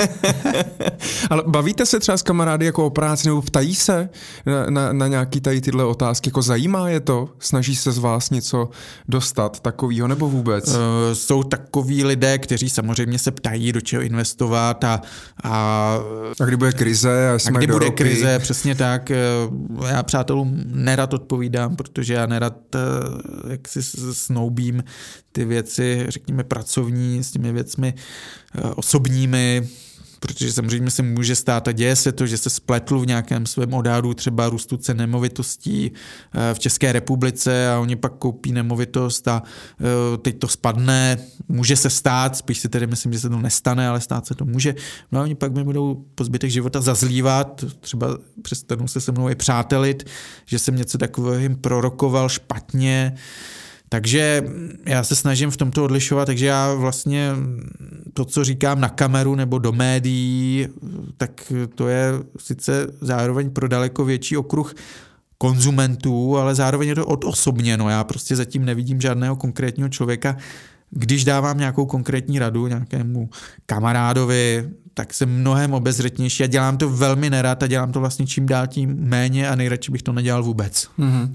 A máte, napravně máte tým lidí, rešeršistů nějakých, kteří vám jako třeba připravují nějaký podklady, analýzy, nebo jako si všechno čtete a zjišťujete sám?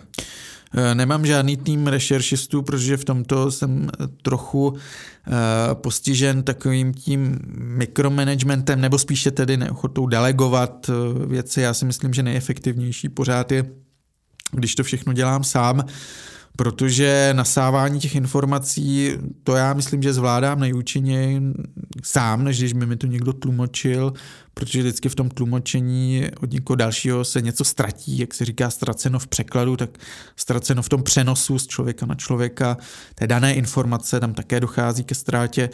Eh, takže já nejradši pracuji s těmi původními zdroji, to znamená s ověřenými eh, finančními agenturami typu Bloombergu, Reuters, eh, ale s některými tady třeba tuzemskými servery, prostě tam, kde si mohou být jistý správností těch informací. No a eh, pak také hodně s těmi původními studiemi, working papery, různých ekonomů, univerzitních, odborných, akademických. Eh, to je také velice důležitý zdroj poznání pro mě, který vlastně mi umožňuje zase zasnoubit, řekněme, tu teoretičtější ekonomii s tou ekonomií praktickou. O níž se dočítáme dnes a denně právě třeba z Bloombergu. Je fakt, že dneska třeba ty studie a různé analýzy v podstatě najdeme zadarmo na internetu, na stránkách, na YouTube a podobně. Čtete i něco mimo ekonomii? No a budu teď působit jako fach idiot, ale na to mi už moc času tedy nezbývá, musím říci. A mrzí vás to, chtěl byste, jako máte třeba něco, co byste si chtěl přečíst, ale není čas? Určitě, spousta beletrie mě bohužel míjí, protože to činnost dělám, činnost hlavního ekonoma, jak se s láskou a s plným, s plným nasazením, a bohužel toho času na tu beletry je méně, než já bych si přál. A pustíte si někdy i nějaký film, nebo koukáte pořád jenom na burzovní grafy? Pustíme si film s přítelkyní určitě, ale mm, nemyslím si, že bych konzumoval jeden film jeden večer, to určitě ne. Uh, ale... A nejsou o financích. Netrápíte přítelkyni, teda pokud nedělá hlavní ekonomku někde. Tuším, že jsme byli v kině právě na té zásce na nejistotu, ale jinak se snažím jaksi nezatahovat ten svět finančnický do toho světa, řekněme, zábavy nebo volnočasové aktivity. No a když se vrátíme teda k tomu vašemu životopisu, tak eh, v prosinci 2016 eh, jste skončil ve společnosti Rocklen pro mé překvapení. A, a šel jste dělat hlavního ekonomika do, ekonoma do společnosti Cirrus. To je mě blíž, protože je v Brně a já jsem z Brna. Proč to vzniklo? Proč vlastně jste přešel pod jinou vlajku? V Roklenu došlo tam se vlastně ty ambiciozní plány z toho roku 2014 úplně nepodařilo naplnit, takže to byla jedna z těch příčin, proč jsem se pak rozhodl, když jsem dostal zase nabídku eh, přejít eh, pod eh, křídla jiné společnosti, ale vlastně ta má činnost zůstala velmi podobná tomu, co jsem dělal v Ruklenu, akorát snad byl už menší důraz na ten fintech, spíš důraz tedy na akcie, na obchodování s akciemi v různé podobě, takže na certifikáty, takže to byl trochu si... jiný obor a mě mhm. to zase obohacovalo v něčem jiném, že jsem se trochu zaměřil na jinou stránku toho finančnictví a já jsem to bral jako přirozený postup eh, v té své kariéře. Já jsem zůstal vlastně eh, fundamentálně při tom, co jsem nějak uměl snad eh, a zase jsem se posunul do jiného prostředí mezi jiné lidi. A, zase a to jste to si vybral? způsobem obohatilo. To jste si vybral nebo oni vás oslovili? Oni mě oslovili. A přemýšlel jste chvíli, nebo když jako vám to nabídli, tak jste řekl? Já vždycky přemýšlím, to já nejsem ten typ, co by dostal nabídku a hned by někam běžel, eh, takže já jsem v tomto přemýšlivý typ, takže tuším, že to trvalo no, poměrně dlouho, bych řekl. A nad čím jste tak přemýšlel, co jako hra, za jaký parametry třeba jako hrálo roli, že jste nakonec na to kývnul? To je vždy odlišné, ale v zásadě to jsou parametry, které si umíme představit všichni. To znamená to, jakým způsobem se eh, naplňuje nebo nenaplňuje to, s čím jste do té firmy, z níž odcházíte, eh, daří naplňovat tedy eh, a jaké jsou, to znamená, jaké naplnění vašich, vašich ambicí, vašich záměrů, pak samozřejmě nesporně důležitá je otázka finanční, otázka toho, v jakém týmu pracujete, do jaké míry vlastně jste flexibilní, do jaké míry uh, jste zodpovědní za to, co říkáte nebo neříkáte, do jaké míry vlastně nad sebou máte někoho, kdo ještě to může korigovat nebo nemůže. Takže určitá i tvůrčí svoboda, co si budeme povídat, protože práce toho hlavního ekonoma prostě nemůže být nikdy taková, že on je zcela odstřižen od svých vlastních názorů. Vždy se ho ten novinář může zeptat na něco, kde minimálně bude problískávat určitý jeho subjektivní názor, světonázor a potřebuje tedy určitou tvůrčí svobodu, řekněme. Takže i ta míra té tvůrčí svobody pak může být to, co rozhodne. Takže nedá se jednoznačně říci, že by to byla nějaká jednoznačně daná množina eh, aspektů, které hodnotí člověk, když se rozhoduje pro přechod. Já si myslím, že je to jako v jakékoliv jiné práci, akorát tady o tom ví víc lidí, protože prostě hlavní ekonomie na očích mnohem více než třeba eh, nějaký účetní, který není z povahy věci tak exponovaný. No ale právě, že jste na očích, tak uh, musíte si asi dávat uh, hodně pozor na to, co je to za společnost, jakou má možná pověst a, a, a co dělá a podobně, protože mohlo by vám to i ublížit tím, jak jste s tou firmou potom třeba spjatý na, na veřejnost, kdyby udělali nějaký průser, tak mohlo by vám to pak poškodit, ten váš brand v podstatě.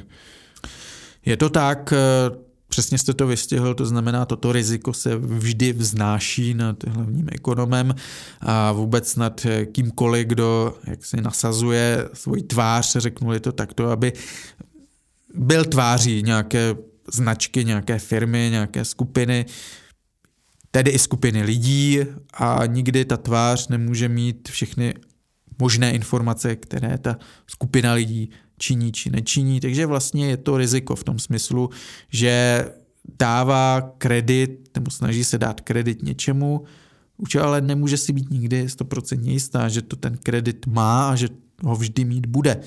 Takže toto je riziko vždy, ale tak každé povolání má svá rizika. Zřejmě ten účetní taky se může přepočítat, někde udělá fatální chybu, eh, nesplní nějakou lhutu, nějaký termín. Eh, to pak je na každém, aby si zhodnotil, jak velkou rizik, míru rizika chce se podstupovat ve svém profesním životě, má to samozřejmě neblahé následky.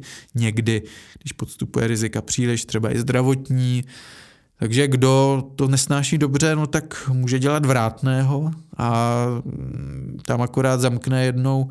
Nebo v ovocném baru. Nebo v ovocném baru, ale tak zas tam byla, tam zase byly jiné tlaky, tak třeba když na tom Novém Zélandu přijela velká zaoceánská loď jednou o víkendu, no tak já jsem, tam se mi tvořila obrovská fronta. A já nevím, jestli je člověk více pod tlakem, když tedy musí rychle odevzdat komentář nebo vyjádřit se rychle pro televizi, nebo když pracujete v ovocném baru a vidíte, že je tam obrovský had a musíte všechny rychle obsloužit a e, ti lidé vám i začnou nadávat, nebo ne vám, ale spíš říkají něco v tom smyslu, jak to, že tady nemáte kolegu, nebo jak to, že vás tu není víc a tak dále. Já myslím, že ten tlak je nakonec velmi podobný.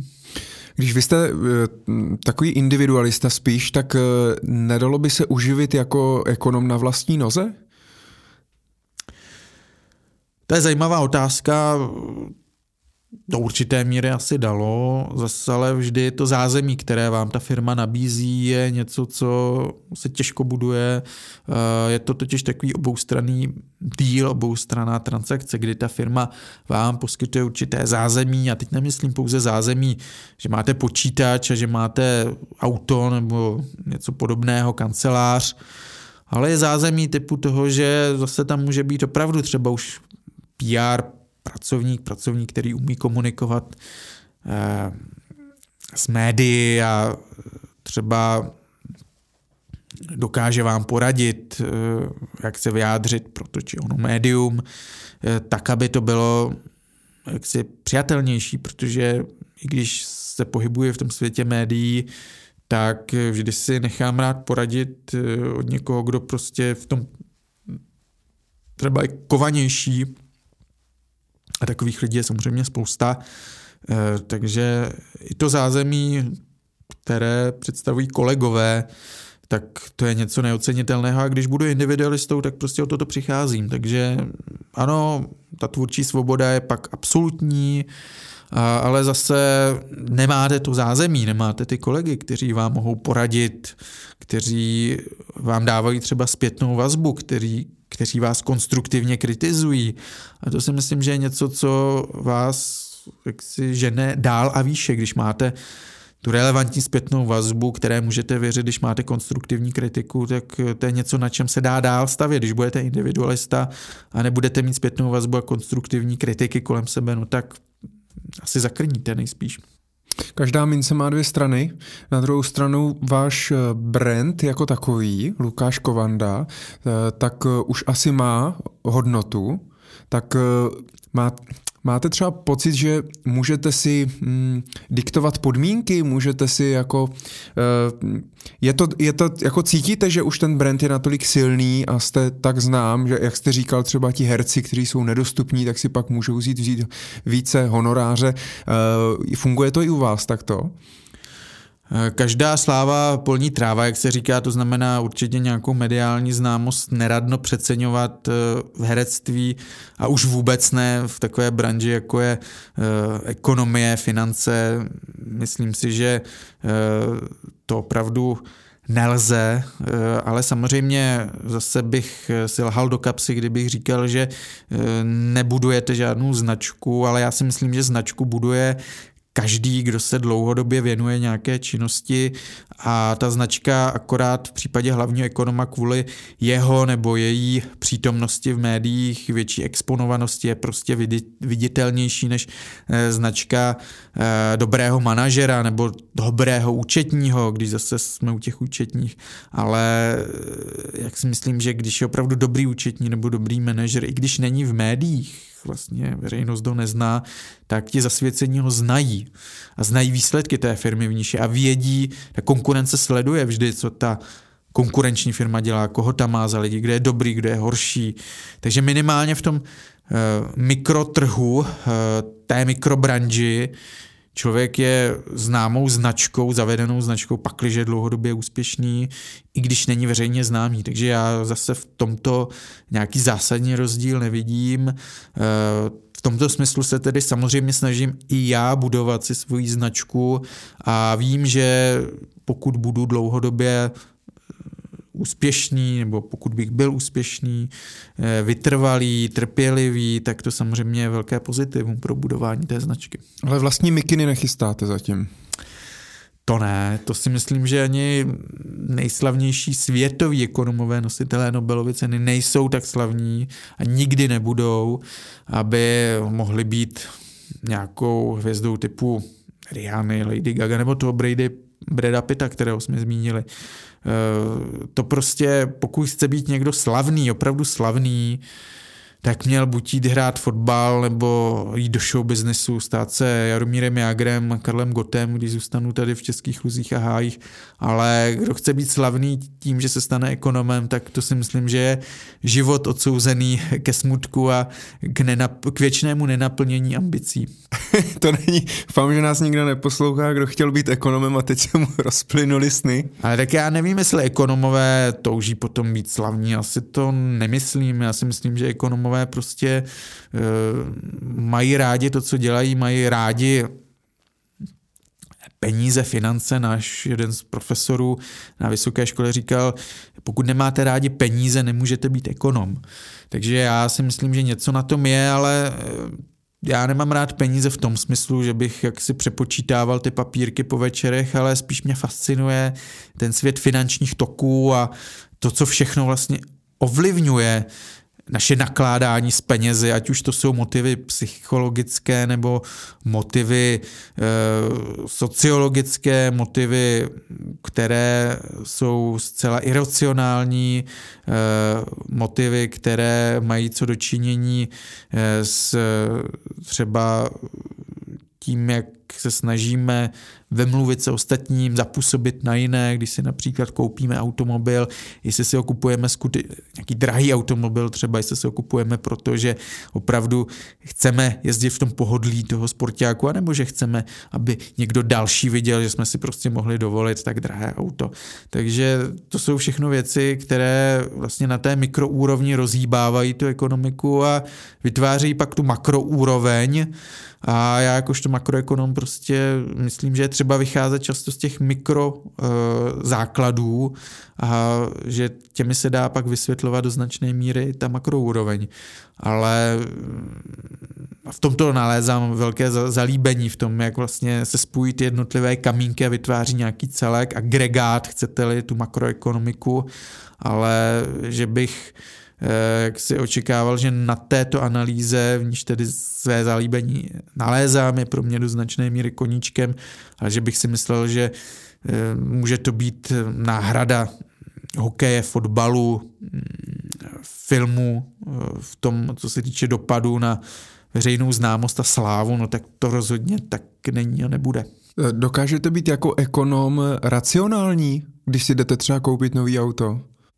Snažím se být, protože samozřejmě eh, v rámci svého zkoumání ekonomického vím, že existuje spousta různých odchylek od toho racionálního jednání, zabývá se jimi v posledních letech velice populární behaviorální ekonomie, ale myslím si, že ani já eh, určitě nejsem imunní vůči iracionalitám nebo neúplně racionálnímu jednání. To prostě není možné. Jsme lidé a uh, myslím si, že jedna z velkých chyb, kterou ekonomie druhé poloviny 20. století učinila, bylo to, že si vykreslila člověka až příliš jako nějakého bezcitného robota, který kalkuluje chladně, bezcitně až řekněme náklady a výnosy svého jednání, který nezohledňuje žádný, žádné emoční, citové, dokonce hormonální pochody.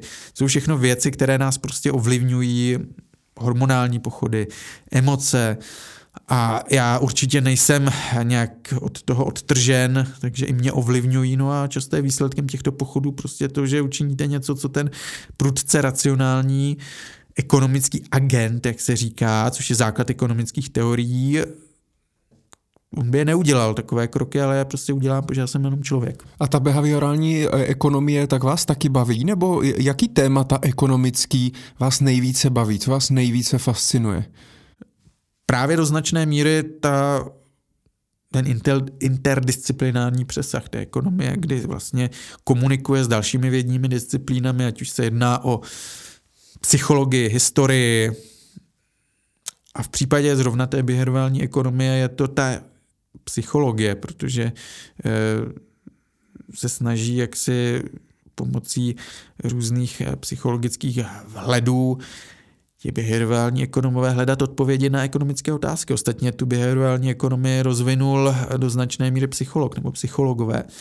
Eh, Daniel Kahneman a Mostversky, kteří, lépe řečeno Kahneman, protože Tversky bohužel zemřel, takže Kahneman vlastně získal Nobelovu cenu v roce 2002 za to, že rozvinul behaviorální ekonomii, položil základy jí, ale byl to původem, a je to vlastně psycholog.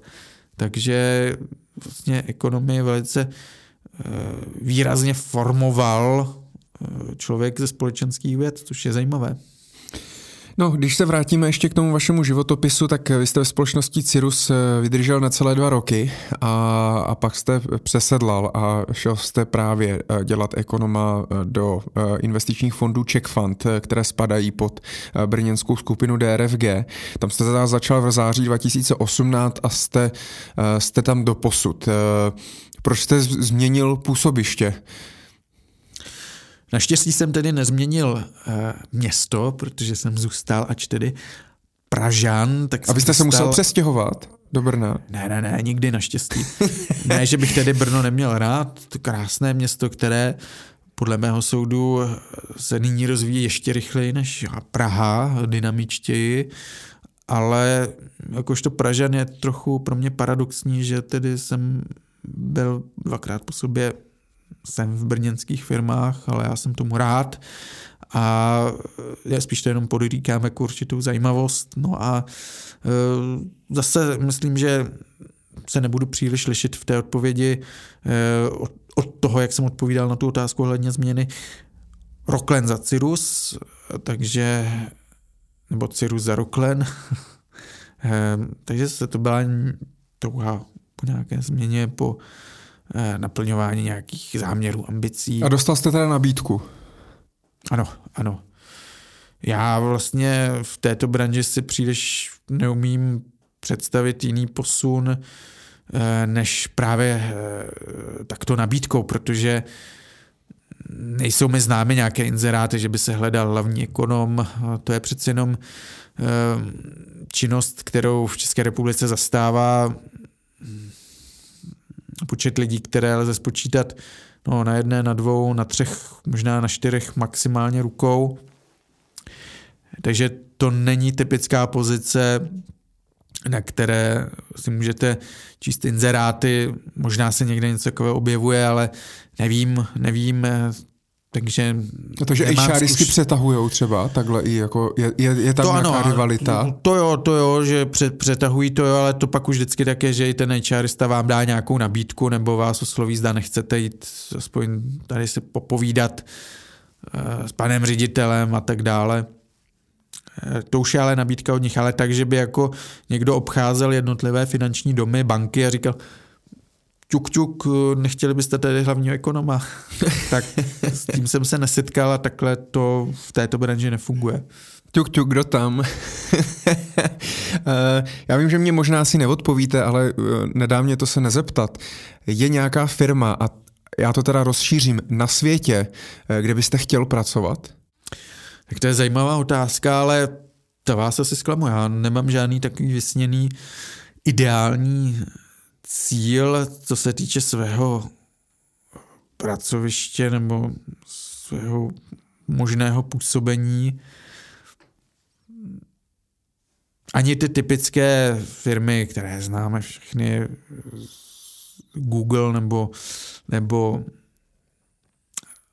nebo Goldman Sachs, ne, neříkám, že kdybych dostal nabídku z těchto firm, tam jít pracovat, že bych to nepřijal, to rozhodně neříkám, ale zároveň říkám to, že nemám někde sepsáno v notýsku, chci jednou dělat pro Goldman Sachs. Takže můžou vám i poslat tu nabídku, kdyby nás někdo poslouchal. Ano, pokud bude nabídka, tak eh, určitě posílejte, posílejte. A jste ochotný, nebo byl byste ochotný se třeba eh, odstěhovat? Jako mimo republiku, kdyby to byla zahraniční nabídka? Tak skutečně je třeba brát s nadsázkou to, co teď říkám. Myslím si, že zahraniční nabídka v mém případě nehrozí, protože já jsem koncentrován na ten český trh, maximálně na ten trh slovenský a e, v podstatě za hranicemi e, České, případně Slovenské republiky po mně pes neštěkne, což z jednu stranu mi dává určitou svobodu, je krásné být v zemi, kde jste totálně anonymní, kde pořád můžete ještě pracovat za tu minimální mzdu a nikdo se tomu nebude divit, tak jak se mi to přihodilo na tom Novém Zélandě. To je zkušenost k nezaplacení, jak jsem říkal. Eh, pokud by nějaká taková nabídka eh, přišla a měl bych odjet pracovat do zahraničí a zároveň bych chtěl skončit tady u svého současného zaměstnavatele, což také potom nějak netoužím nyní, tak eh, budu něco takového zvažovat a já si myslím, že nikdy neříkej nikdy a v tomto případě to platí dvojnásob, protože si myslím, že člověk má celý život, nejenom tedy v tom mládí, vstřebávat ty zkušenosti ze zahraničí, takže já bych se snažil být tomu maximálně otevřený a mm, samozřejmě bych jako správný homo economicus porovnával náklady a výnosy, ale nemůžu prostě zaručit, že bych nepodlehl nějakému emočnímu pnutí a mm, že bych tedy buď tedy pod vlivem emocí zůstal, tady na rodné hroudě české, nebo naopak pod vlivem emocí a touhy opustit rodnou českou hroudu, která se může kdykoliv během života objevit, taková touha, takže bych do zahraničí odjel.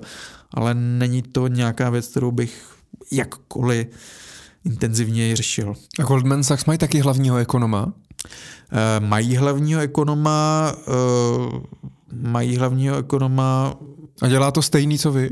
Eh, dělá to stejné, co já. Dokonce jsem se s tím hlavním ekonomem, ale on už teď hlavní ekonom eh, není, eh, s panem O'Neillem setkal, tuším, že v roce 2011 Jim O'Neill mm, tady byl v Praze, já jsem pořádal v rámci takového, takové platformy Prague 20 konferenci s ním, takže vlastně jsme pak spolu byli na večeři a bylo to velice zajímavé, protože on je ten pán, který vymyslel tu zkratku BRIC, uh, BRIC, uh, nebo je označení pro ty nadějné, mladé, rozvíjející se trhy, to znamená Brazílie, Rusko, Indie, Čína, tak toho nesmírně popularizovalo a bylo zajímavé s někým takovým samozřejmě vyměňovat si své názory, zkušenosti. A jsem za to nesmírně rád, eh, protože samozřejmě být v čele tak exponované banky, jako je Goldman Sachs a být tam ještě hlavní ekonom, to samozřejmě se žádá daleko jiný level, řekněme, zkušeností a praxe oproti tomu, co dělám já, protože vy jste v takové roli exponovaný po celém světě a e, zatímco já se tady můžu relativně svobodně vyjádřit třeba na adresu Číny, tak e, takový hlavní ekonom takové nadnárodní instituce, která vlastně v angličtině tlumočí ekonomické prognózy do celého světa, tak je ještě mnohem, jak říkám, exponovanější. No a nedávno jsme měli aféru, teď nevím, jaká to byla, banka, ale hlavní ekonom nějaké nadnárodní společnosti pronesl co si nevinného, nebo relativně nevinného o té e, epidemii afrického moru prasat, která se šíří v Číně momentálně a pronesl něco v tom smyslu, že Číňané mají svá prasata, nebo nevím přesně, jak to řekl. Každopádně Číňané si to vyložili velmi špatně a jali se tedy žádat hlavu toho daného hlavního ekonoma nějaké té západní banky. Opakuju, že teď se mi z hlavy vytratilo, který to byl, ale... To určitě, už není, takže je to jedno. Určitě je to do, vygooglovatelné, ani nevím, jestli pak skončil eh, nebo ne. Každopádně jen tím chci podtrhnout to, jak, eh, že ten člověk, který je hlavním ekonomem takto celosvětově, tak už musí být i velkým diplomatem a vědět, co si může říct, co si může dovolit říct si ve vztahu eh, k Číňanům, kteří budou konzumovat tu jeho prognózu, eh, ve vztahu k Peruáncům, kteří budou konzumovat tu jeho prognózu, ke ve vztahu třeba eh, k obyvatelům Francie, Jižní Afriky, kterékoliv další země. To já vlastně vůbec řešit nemusím. Já maximálně musím řešit to, jak to přijme někdo v Čechách nebo na Slovensku a je to vlastně pak mnohem jednodušší, protože eh, je to vlastně mnohem lépe odhadnutelné, jak bude ta či ona věc, kterou pronesu, jak se rezonovat v Česku nebo na Slovensku, ale kdybych měl odhadovat, jak má věc, kterou řeknu o Číně, bude rezonovat v Číně, nebo věc, kterou řeknu o Bangladeš, jak bude rezonovat právě tam, no tak už bych si byl mnohem méně jistý v kramflecích. Ale asi byste to zvládl se svými zkušenostmi. Eh, ty zkušenosti bych musel získávat, protože je něco jiného dělat hlavního ekonoma v České republice či na Slovensku a něco jiného dělat toto v rámci nadnárodní skupiny, která eh, je jaksi celosvětově působná, působící. A jsou dobře placení hlavní ekonomové? Eh, to si myslím, že individuální věc, nelze to asi nějak paušalizovat. Na základě brandu. Brand je věc, která určitě pomáhá, ale neřekl bych, že je to jediný determinant. Záleží samozřejmě také pro jakou instituci děláte, tak asi hlavní ekonom Goldman Sachs bude lépe placený než hlavní ekonom uh, nějaké lokální banky v Polsku. Mm-hmm.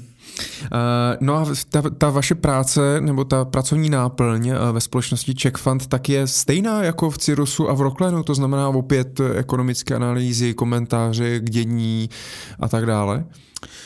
Přesně tak, je to věc, která má zase svoji eh, synergii, protože já vlastně ty komentáře nebo analýzy, které vytvářím dovnitř té skupiny, tak pak mohu tlumočit také na venek. A je to tedy hodné jakési doplňování se, kdy řada těch věcí je jaksi uplatnitelná jak externě, tak interně.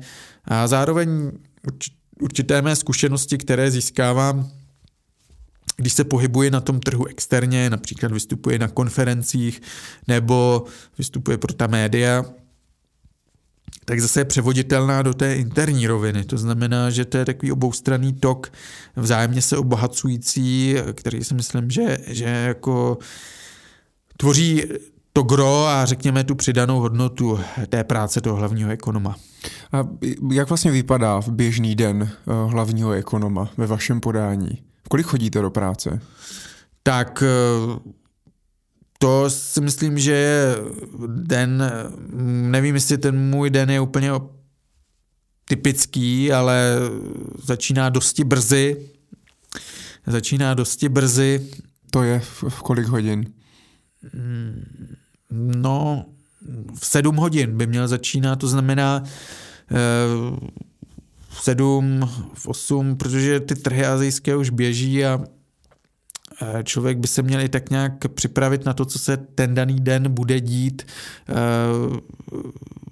v rámci třeba Evropy nebo pak později těch amerických trhů a být zase připraven to i nějak tlumočit, jak tedy interně, jak jsem o tom hovořil, tak eh, externě. Ale to není tak brzo zase, sedm. A mě to Jak pro koho? v Praze, co mám zkušenost, tak... Eh, Stáváte první. tak jako ne, zase je to třeba odlišovat. Na Moravě třeba, nebo obecně na venkově lidé stávají dříve, chodí do práce určitě na šestou, v řadě případů, ale přece jenom v Praze u těch kancelářských profesí, já si myslím, že dnes už je poměrně standardní začínat 8.39, eh, takže z tohohle hlediska mi přijde ta sedmá hodina poměrně a, brzy. A vstanete a hnedka jako vezmete telefon a čtete, co se, co se děje, co se dalo a hnedka najíždíte jako vlak, nebo máte ráno chvilku pro sebe, když si třeba zacvičíte, v klidu nasnídáte a pak jdete v klidu do práce? No bohužel spíše to ta první varianta, i když spíš, i když tedy dříve jsem pravidelně ráno běhával, teď spíš to běhání odsunuje do těch večerních hodin, což není úplně šťastné, ale bohužel ráno, jak se snažím střebat ty informace, tak mi prostě na to běhání už nezbývá čas. Ty večery jsou přeci jenom eh, klidnější, pokud zrovna třeba americká centrální banka neoznamuje zase zvyšování sazeb nebo něco podobného. A takže se snažím tedy spíše to běhání přesouvat do těch večerních hodin, eh, i když hlediska fyzicky je lepší asi běhat ráno. A e, pravdu je to tak, že ráno moc časem nemrhám a snažím se tedy co nejdříve být u té obrazovky, ať už tedy mobilu, ale spíše toho počítače, toho terminálu a tam nějak nasávat ty informace a být v obraze. A pak musíte teda celý den jako být celý den jste vlastně v zápřahu, nebo máte v přes den, můžete se naobědvat v klidu, protože ono se pořád něco děje. Eh, naobědvat se mohu v klidu, ale většinou to tak v klidu není, protože uh, máte pravdu, že se furt něco děje, ale je to prostě věc, kterou já ani neberu, jako že je to něco, co bych nějak proklínal. Je to součást mé práce a vlastně je to svým způsobem i ten koníček. Takže eh, je to tak, jako kdybyste se ptali, když to trochu přeženu, toho filatelisty, který prostě celý den zuřivě si tam zřadí známky a zkoumá každou tou lupou, jak jaký má otisk, jaké má razítko, kdy byla vydána, co je to za zemi, z níž pochází, tak, tak asi byste se ho neptali. A to jako nemáte ani chvíli na to, abyste od těch Alp se známkami odběhal na ten oběd, tak on vám řekne, jo, tak já si něco dám rychle, ale to nesmí moc, jíst, ale moc nad rád, tím. Moc, nesmím, nesmím na to nadrobit, ale moc rád se k těm známkám zase vrátím. Takže to jídlo spíš bere jako eh, nějaký moment, který ho odrazuje od tého oblíbené činnosti, než že by to bylo tak, někteří to bohužel mají, že tedy upěnlivě hledí, kdy už budou moci na ten oběd, aby aspoň hodinu měli od té práce pauzu. Tak já to mám přesně naopak. A máte rád jídlo? Eh, mám rád jídlo, ale ne do té míry, že bych každý den musel ve 12 v jednu hodinu pravidelně obědvat a e, že bych se na to jaksi těšil a byla to pro mě hlavní náplň celého dne. A víkendy máte volné? Protože i o víkendu se něco děje, nebo neděje? Je to, je to volnější? Tak ty víkendy přece jenom jsou mnohem volnější. Obchoduje se minimálně, třeba v arabském světě, ale v zásadě ty hlavní trhy stojí, což je určitě dobře, protože si nemím představit, že by se ještě obchodovalo o víkendu. Doufám, že se to nikdy nezavede jakkoliv možná pro světové přesuny kapitálu by to ještě bylo další zefektivnění těch trhů, protože přeci jenom víme, že někdy, mm, když ten trh je zamrzlý přes ten víkend, tak to má dopad na to, jak jsou pak ohodnocena nebo oceněna ta aktiva. Spousta, eh, spousta důležitých informací kurzotvorných je oznamována záměrně v pátek že jo, nebo důležité summity jsou, se konají o víkendu, aby prostě ten trh měl nějaký čas zpracovat tu informaci, která třeba je převratná. A pak tedy ten jeho pondělní e, náraz po tom začátku obchodování nebyl až takový zase je vidět, že opravdu ekonomie je hodně o emocích, protože i na těch trzích se ty emoce projevují, takže dobré ty samity klíčové, kde se třeba oznámí nějaká negativní zpráva, nechávat na časy volna, třeba právě na víkendy, protože pak aspoň trochu do toho pondělí ty emoce vyprchají z těch obchodníků, z těch burziánů, z těch investorů. Kdyby hned pod tlakem těch emocí obchodovali, tak třeba ty ztráty a propady můžou být daleko citelnější. Je, je vidět, že ta práce je docela náročná. Myslíte si, že ji budete dělat i za 20 let? Eh, myslím si, že ne, protože máte pravdu, je náročná, je to práce pro člověka, který Eh, je ochoten se do toho ponořit, eh, který je ochoten se do toho vložit, vložit do toho podstatnou část svého času, svého já.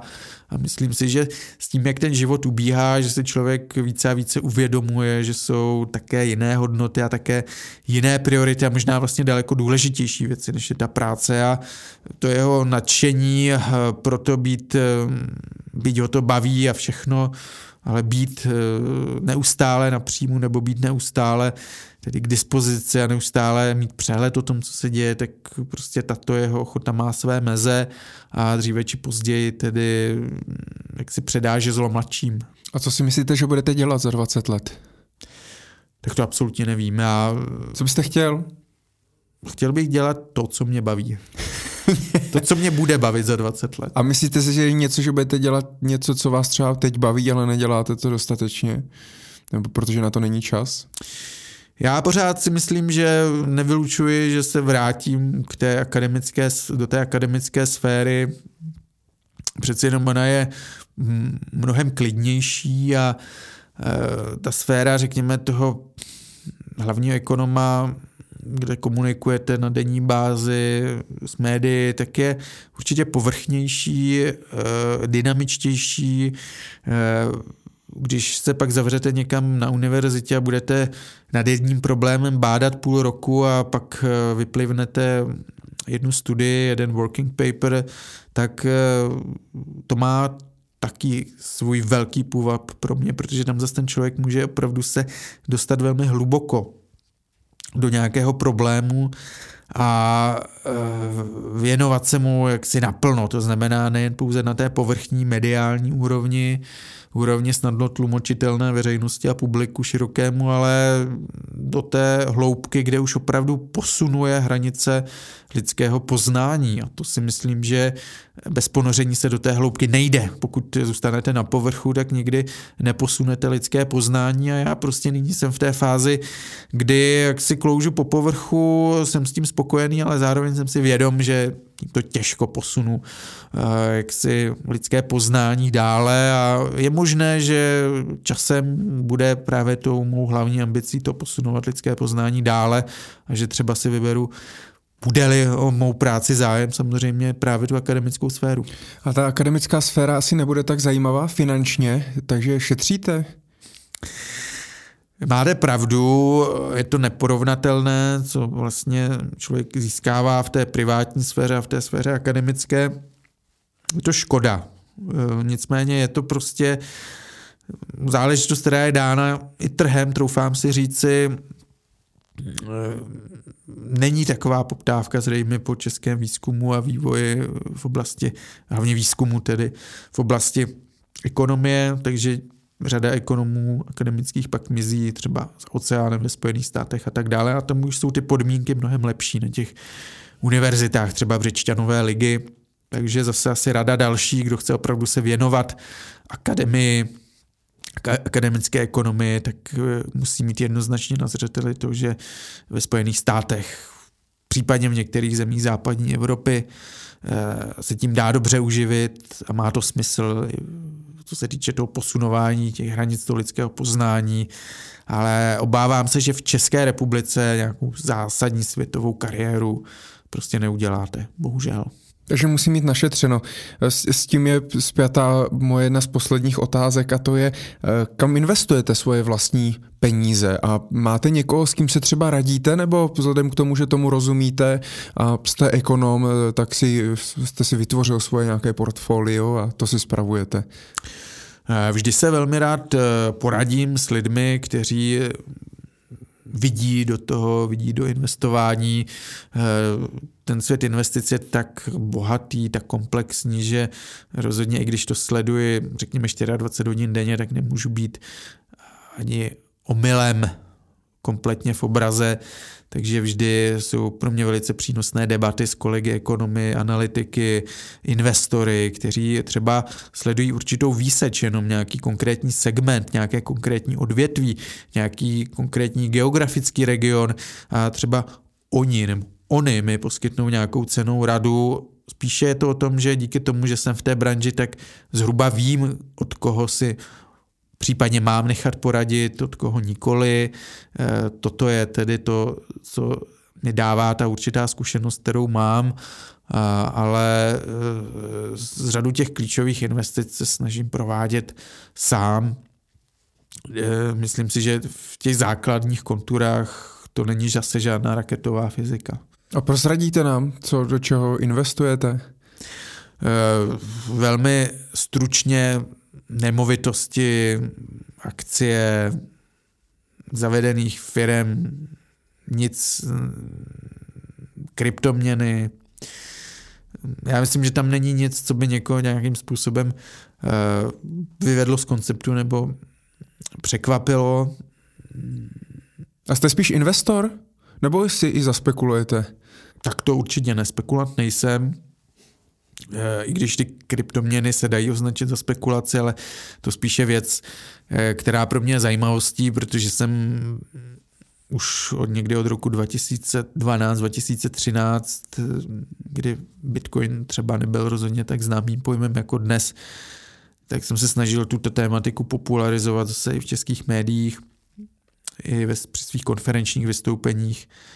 Pamatuju si na večírky někdy z roku právě 2013, kdy, když jsem zmínil Bitcoin, tak si všichni ťukali na čelo a pak v roce 2017 hořce litovali, že třeba neposlechli eh, mé rady a nedali do něj alespoň část svých peněz, protože by nesmírně zbohatli.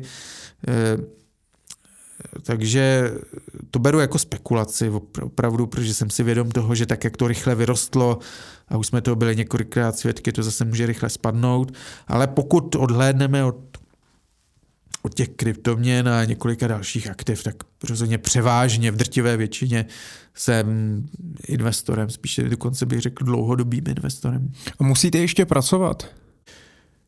Takhle já to nevidím, já to vidím tak, že ta práce je pro mě opravdu tím naplněním. Já popravdě řečeno, kromě cestování a řekněme rodinného života, tak mm, nevím, co má v životě takovou váhu jako jako práce, která vás baví. To znamená, že e, samozřejmě rodina na prvním místě, na druhém místě práce, která vás baví a cestování do míst, která vás naplňují a baví.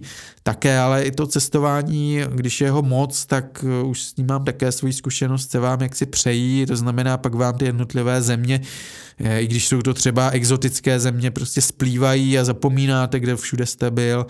Eh, takže ani s tím cestováním se to vlastně nesmí přehánět. S prací. Samozřejmě by se to také nemělo přehánět, ale tam je ta výhoda toho, že tím, jak jste v tom eh, víc a víc ponořen do toho, tak prostě získáváte větší a větší expertízu a naštěstí je v českých podmínkách relativně malého trhu tady tu expertízu, troufám si říct, ten trh ať už trh hlavních ekonomů nebo trh mediální oceňuje, takže máte vlastně neustále pocit eh, jakéhosi sebezlepšování což je velice důležitý pocit z hlediska vašeho osobního rozvoje a celkové spokojenosti v životě. Takže já si myslím, že nějaká balans mezi těmito třemi oblastmi práce, cestování, rodina, to si myslím, že je takový klíčový pilíř uh, života. Teď samozřejmě pomíním péči o zdraví, sportování a tak dále, což samozřejmě snad, se, snad je samozřejmost. Takže musíte ještě pracovat? tak kdybych se rozhodl žít asketicky a neměl nějaké ambice být, eh, být bohatým důchodcem německého nebo švýcarského typu, tak bych třeba ani pracovat nemusel, ale já si to vůbec vlastně, to je otázka, která jde absolutně mimo mě, nechci říct, že by byla špatná, je naopak zajímavá, ale vlastně já jsem v životě takhle neuvažoval, že bych nepracoval, protože uh, pro mě by jeden z těch pilířů, o nich jsem hovořil, prostě přestal existovat a e, objevila by se nám prázdnota. A co je horšího v životě než prázdnota? Lukáši, jsme na konci. Je něco, co byste chtěl ještě našim posluchačům e, předat, říct, nějakou myšlenku, inspiraci, něco zajímavého? Já jsem tady vypíchl několikrát, já si je teď všechny nepamatuji. Doufám, že to nezní tak, že bych jaksi e, poskytoval hraběcí rady od stolu, možná to tak mohlo znít. Eh, víte, jaké rady to byly, já si teď sám nepamatuju, které všechny rady to byly, ale napadaly mě tak spontánně během toho rozhovoru a myslím, že jsou opravdu podepřeny tou mojí zkušeností, takže minimálně asi zapřemýšlet o nich stojí za to, byť samozřejmě chápu, že ne všichni jak si budou sdílet eh, nadšení pro tyto zrovna rady, které mě napadly tady během tohoto rozhovoru, ale popřemýšlejte o nich alespoň a jestliže vám alespoň něco kloudného do života dají, byť z části, tak já budu nesmírně rád těšilo mě pak v takovém případě tento rozhovor vést. Lukáši, já moc děkuji, budu vám držet určitě palce, abyste si i splnil v uvozovkách ten váš sen vrátit se třeba do té akademické, akademické sféry. Já budu rád, když se třeba za pět, deset let znovu potkáme u mikrofonu a můžeme si o tom popovídat, jestli se něco změnilo. Eh, přeju vám jen to nejlepší a díky moc. Moc děkuji za krásný rozhovor, za zajímavé otázky a měl hloubku, což si myslím, že v dnešní době je obzvlášť cené a má to přidanou hodnotu a doufám, že to ocení posluchači.